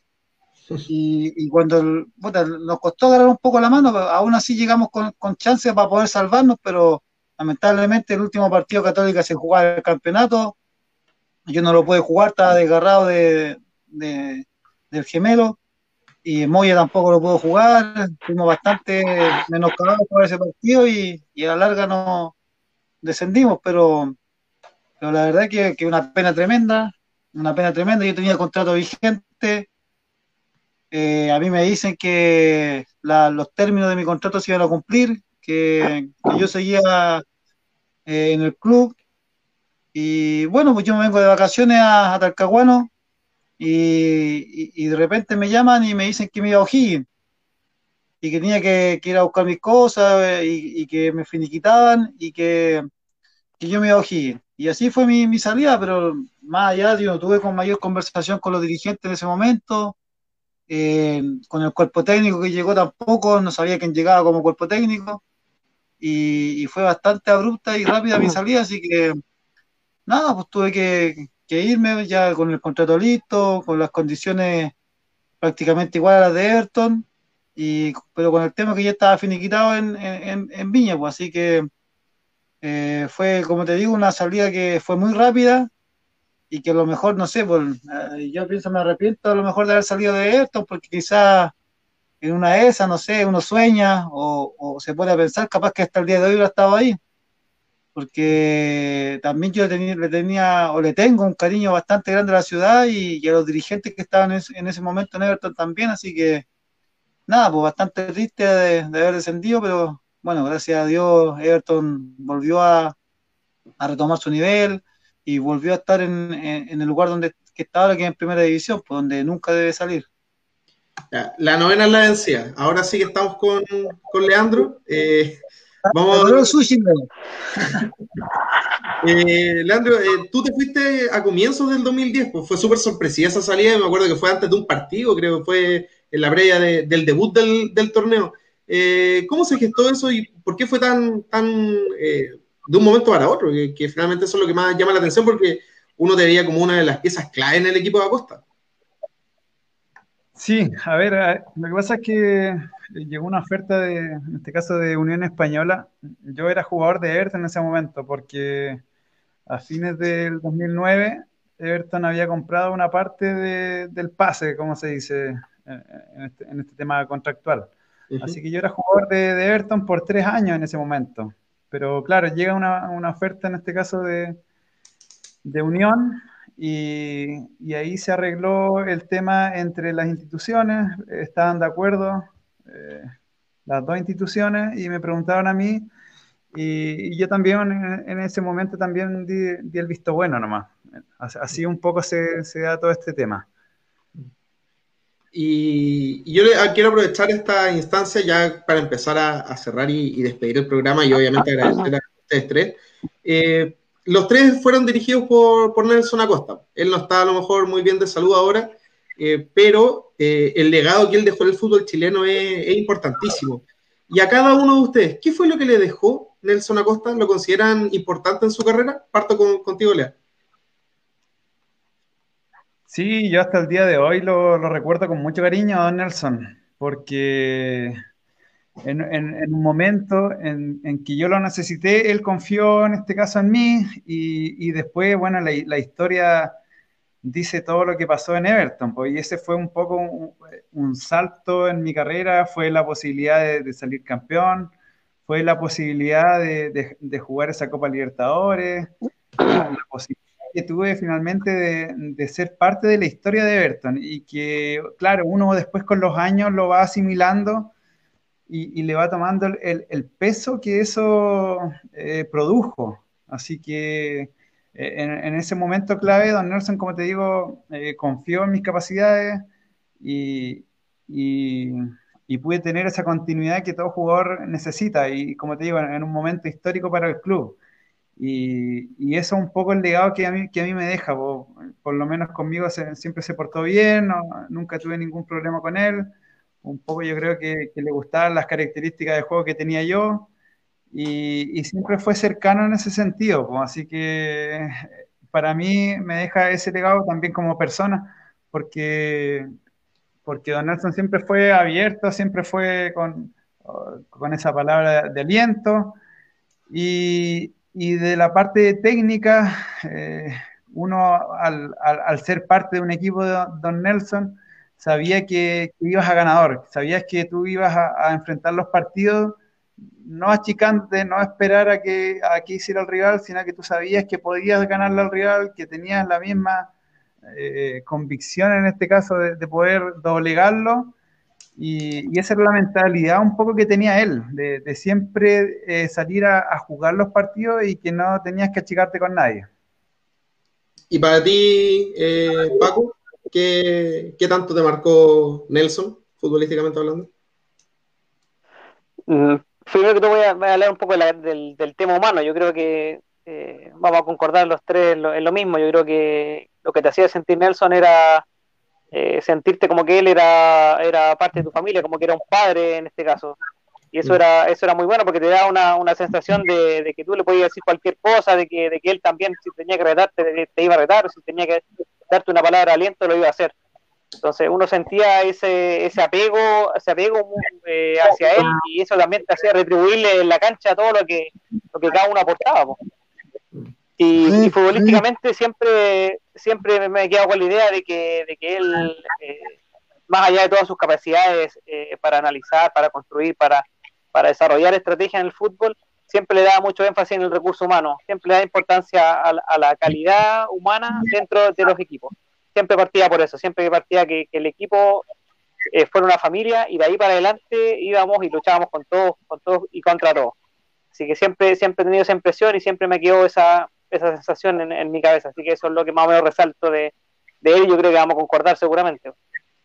Y Cristian, a ti, eh, corrígeme si te equivoco, pero yo, por lo menos desde la óptica de afuera, sabía que te tenía una especie de cariño especial, porque si bien te retaba mucho, también te, te, regalonea harto, siempre te quiso llevar a su equipo, Paco Boreloa, estuviste, me acuerdo, muy cerca de llegar cuando él, él era entrenador. ¿Qué, ¿Qué, te dejó a ti, Acosta?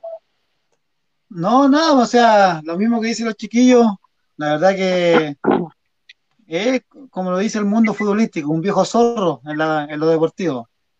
Eh, él leía muy bien eh, los equipos con los que íbamos a jugar, nunca perdiendo su filosofía, porque él siempre tenía un ADN, a él le gustaba que mucho uno se entregara dentro del campo de juego, si bien a lo mejor te podías equivocar en un pase o, o, errar un cabezazo, a él, él se quedaba siempre con lo otro, pues, con la entrega.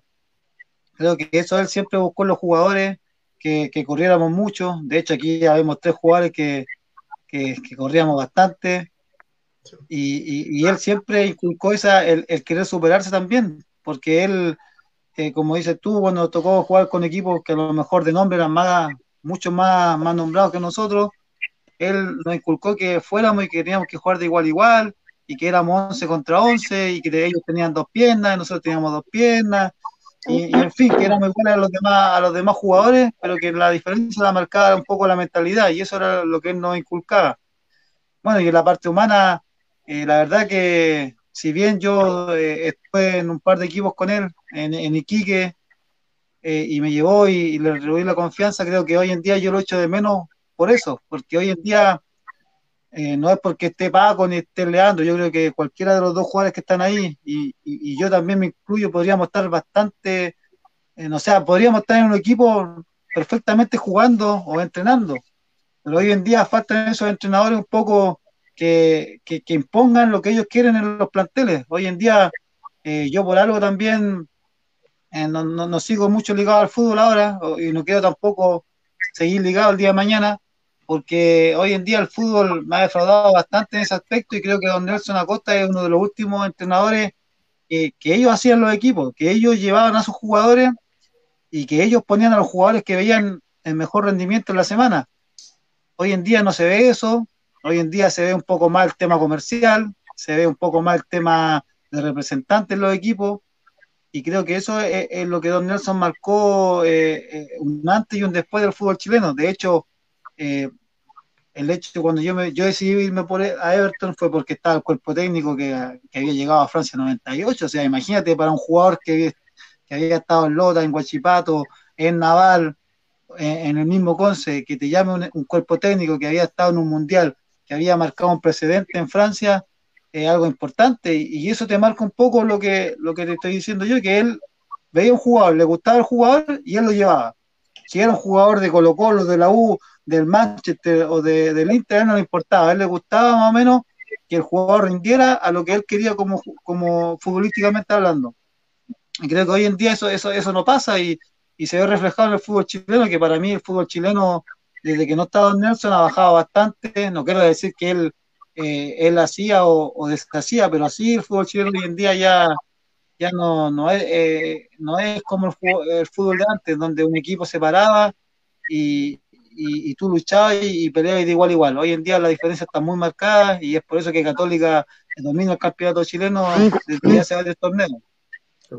Y voy a hacerle las últimas preguntas para no quitarle más tiempo, muchachos, y agradecer obviamente toda este, esta conversación que hemos tenido, eh, espectacular, una, casi una hora cuarenta.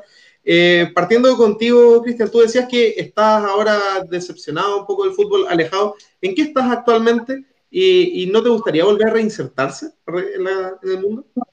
Aquí hay, hay dos, dos, personas que las quiero mucho y que me dicen que, que estudie, que, que, que, que me, me, motiva a, hacer el curso de entrenador. La verdad que en estos momentos estoy decepcionado, pero quién sabe el día de mañana.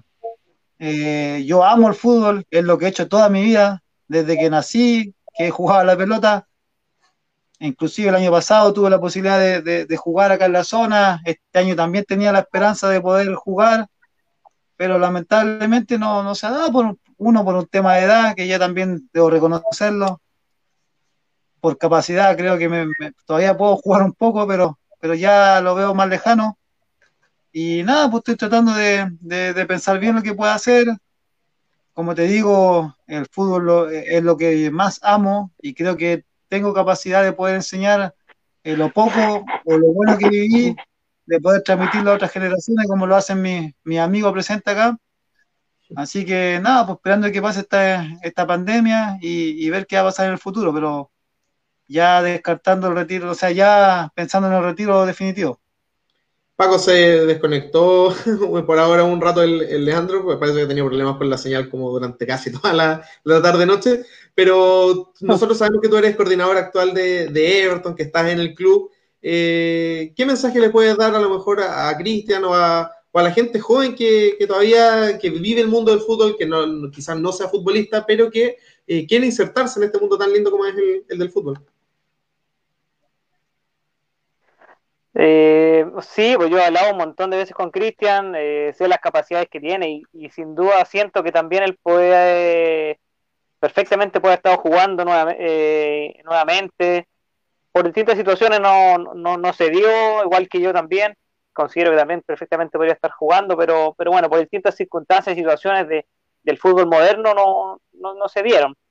Y como, como cualquier actividad en realidad pero ahí está la gracia también de, un poco de la vida, ¿no? De, reinsertarse en, distintos ámbitos. Y bueno, qué mejor que, como lo decía Cristian, eh, traspasar toda esa experiencia, todo lo que uno vivió desde chico a, nuevas generaciones. Eh, yo también inicié el curso de, entrenador por distintas situaciones, ahora también eh, está un poco congelado el tema por, por todo lo que estamos viviendo, pero pero nada, pues a las nuevas generaciones o a los, que, o a los chicos que están ligados al fútbol y, han tenido ese, esa pausa quizás abrupta o, por distintas situaciones, eh, nada, que se animen y, sigan adelante, se eduquen, eh, y, si es del área formativa hacia nuevas generaciones, ideal, y es en otra área también. A mí también me ha tocado eh, hacerlo desde, el área empresarial. Eh, y, nada, y lo hago de, muy buena manera y trato de, capacitarme lo más posible porque sin duda que el, cuando uno está inserto en el fútbol vive una burbuja que, no es. Eh, te dan todo, vas a los mejores viajes, entrenas dos, tres horas al día, después tienes una larga jornada de, para descansar, estar con tu familia. Eh, pero sales a la realidad y te encuentras con te encuentras con, que no es tan así, con, que tienes que, formarte, que, hacer el común y corriente de toda la gente y uno de repente el, golpe es brusco y si, si, no estás preparado para hacerlo, y si no tienes las herramientas para, afrontar ese desafío, eh, el golpe es duro. Así que nada, yo invito a, a Cristian, él sabe que yo, yo lo quiero mucho y lo invito a que, a que, a que lo piense y que, yo, yo siento que, lo, que lo haría muy bien como con ese papel de formador. Ahí se volvió a, conectar Leandro. Eh, vamos a aprovechar esta instancia de, despedida para preguntarte también a ti, Leandro, eh, ¿qué, es lo que estás haciendo ahora con tu futuro? Nosotros sabemos que estás trabajando con, juveniles allá en el sur, pero ¿qué es lo que esperas del fútbol de ahora en adelante, ya lejos de la cancha como futbolista?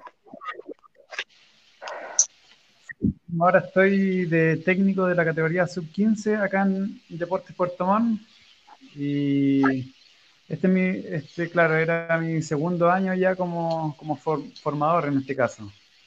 Y un poco la idea es proyectarme en lo mismo, proyectarme en lo mismo. Me gusta harto el tema de formación de jugadores, porque uno un poco puede, puede traspasar un poco los conocimientos, la experiencia. Y eso si, si uno después lo, lo, liga a lo que es el conocimiento que también tiene que tener de, de lo que aprendió en, un curso de entrenador, en lo que puede también rescatar eh, fuera de, lo que fue el curso. Se, unen muchas cosas como para poder eh, dedicarme a, lo que me estoy dedicando. Me, gusta mucho porque, claro, uno en la formación eh, puede proyectar también jugadores, puede, puede intentar eh, ayudar a que esos jugadores que, uno dirige puedan en algún minuto ser parte de, un primer equipo y ser parte de, cumplir un sueño que, ellos están intentando lograr. Así que es una, bonita una bonita responsabilidad, le llamo yo, porque uno está años, como, como, como se dice. Así que espero seguir en lo mismo, después de que pase todo esto, seguir dirigiendo, seguir ligado a lo que es el fútbol. Eh, no, me veo lejos del fútbol, así que esperamos seguir en esta faceta. ¿Se imaginan reencontrarse en Everton? A lo mejor no. No, me encantaría, amigo. Sería ideal. Los deben una, los deben una despedida. Sí, un partido de celebración nos deben. Nos deben. Y le, ¿Se acuerdan? Paco, Paco, te lo cargo. Oh, no, no escuché, no escuché bien. Ayúdenme un partido de celebración. Ah, sí, pues, sí, obvio. Sí, me acuerdo de eso. Sí, la responsabilidad a ti, Paco, dice, dice el Mou. Ah, me la pasó a mí la pelota. No, a, Gustavo. Para ahí ya, ya, son tres los que pueden hacer fuerza. Para, que juntemos la primera adulta, pues. Mira ya estamos, ya estamos, estamos todos sobre los 35, así que. ¿Sí? Oye, muchachos, eh, les quiero agradecer. Ha sido espectacular esta conversación. Una hora y 50 minutos dice acá esto que, que hemos podido conversar. Eh, en este momento, eh, eh, hay uno que está con el micrófono, no sé qué será. Sí, hay alguien que está. La tele parece, una tele por ahí. No, parece que alguien que está con el con el volumen de pero ahí vamos a. a ver cómo dando la orden ahí. Se da falta un Pero, muchachos, quiero aprovechar este chance para, agradecerles. Ha sido una hora con eh, 52 minutos de muy grata conversación. Hemos podido recordar preciosos momentos de trayectoria futbolística de, los tres. Eh, Paco, derechamente un panelista más del programa, cada vez más, más así que eh, esperamos que esto se siga repitiendo. Vamos a leer algunos de los comentarios que ha dejado la gente, que, que de verdad son muy positivos. Por ejemplo, Iván Carrasco, muchas gracias por todos los jugadores que marcaron mi vida. Eh, me dio la oportunidad de ver al equipo de mi vida campeón eh, y eso no, no tiene, por supuesto, También, por ejemplo, Héctor Latorre, que comenta, qué alegría es ver y escuchar a tres jugadores del campeón 2008. Luis Alberto Azarola le pasa la pelota a Oviedo y dice, yo estoy de acuerdo con que Oviedo sería un buen formador, así que Tarea ahí también para Cristian. Héctor, eh, Héctor Arevalo nos comenta, gran programa, buenos invitados, los bertonianos siempre estarán agradecidos por las estrellas eh, que nos entregaron. Eh, así también mucha gente más nos está escribiendo, por ejemplo, Paula Rosso que nos comenta, grande Paqui, también Rudy Osil que nos pone gracias por tanto, Cristian, Leandro, Paco, fenómeno, se prende la parrilla, un abrazo grande para todos eh, estas figuras. Así que estamos eh, muy contentos, muy agradecidos de poder haber compartido con ustedes. Estoy seguro que Pablo también. Me aparece acá la imagen que va manejando todavía su casa, así que no lo voy a conectar porque si no puede pasar cualquier cosa en el, camino. Pero eh, muchas gracias muchachos por este reencuentro con la gente de Everton. Ha sido una instancia preciosa y nada más que desearle lo mejor de los éxitos a cada uno de ustedes.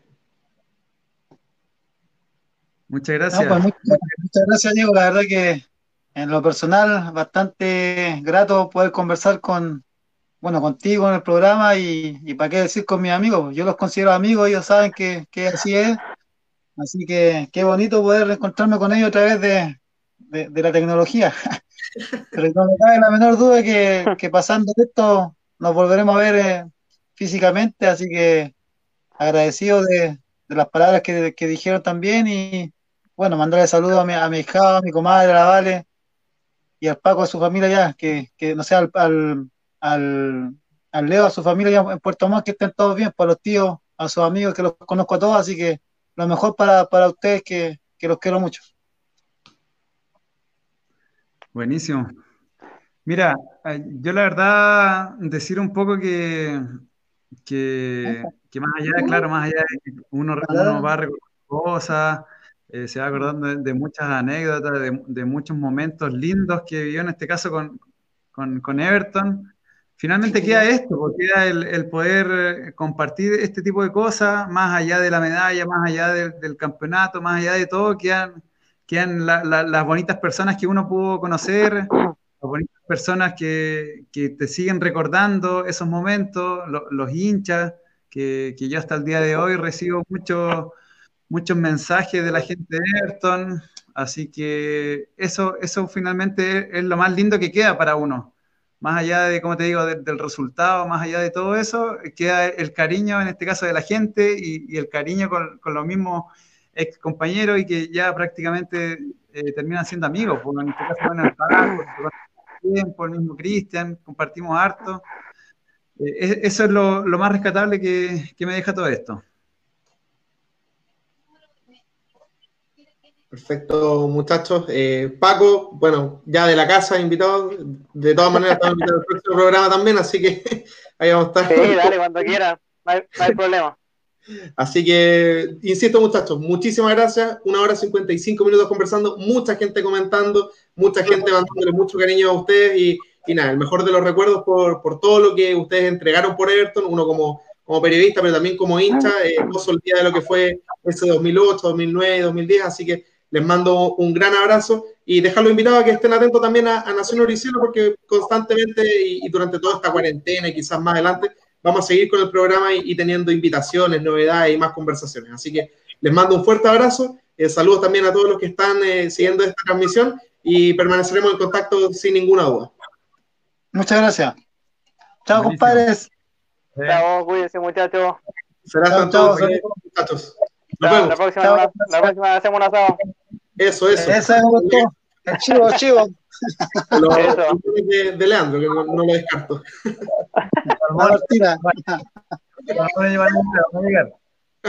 ya. ya, muchachos, muchas gracias. Vale, chao, chao. Chao. Y eso ha sido hasta entonces, muchachos, este programa de Nación Oricielo, una conversación de lujo espectacular con eh, referentes, ídolos y jugadores que defendieron la institución en eh, muchos años y con instancias preciosas que seguro no vamos a olvidar. Durante los próximos días vamos a informar quiénes serán los próximos invitados. El día viernes tenemos una sorpresa muy importante, un jugador histórico sin lugar a dudas. Y también el eh, fin de semana, día domingo, como es tradicional, otra conversación más, otro programa. Estamos preparando más sorpresas, más novedades, pero sin ninguna duda vamos a estar informándolo a través de nuestros canales oficiales, como es el Twitter, arroba Nación Oricielo, el Facebook, que es Nación Oricielo, y el Instagram, Nación Oricielo. Mi parte, Diego Rodríguez, mi compañero eh, Pablo Ibáñez, que no se pudo conectar eh, en esta última parte por estar camino a su casa, les mandamos un fuerte abrazo y será hasta entonces. El Forever.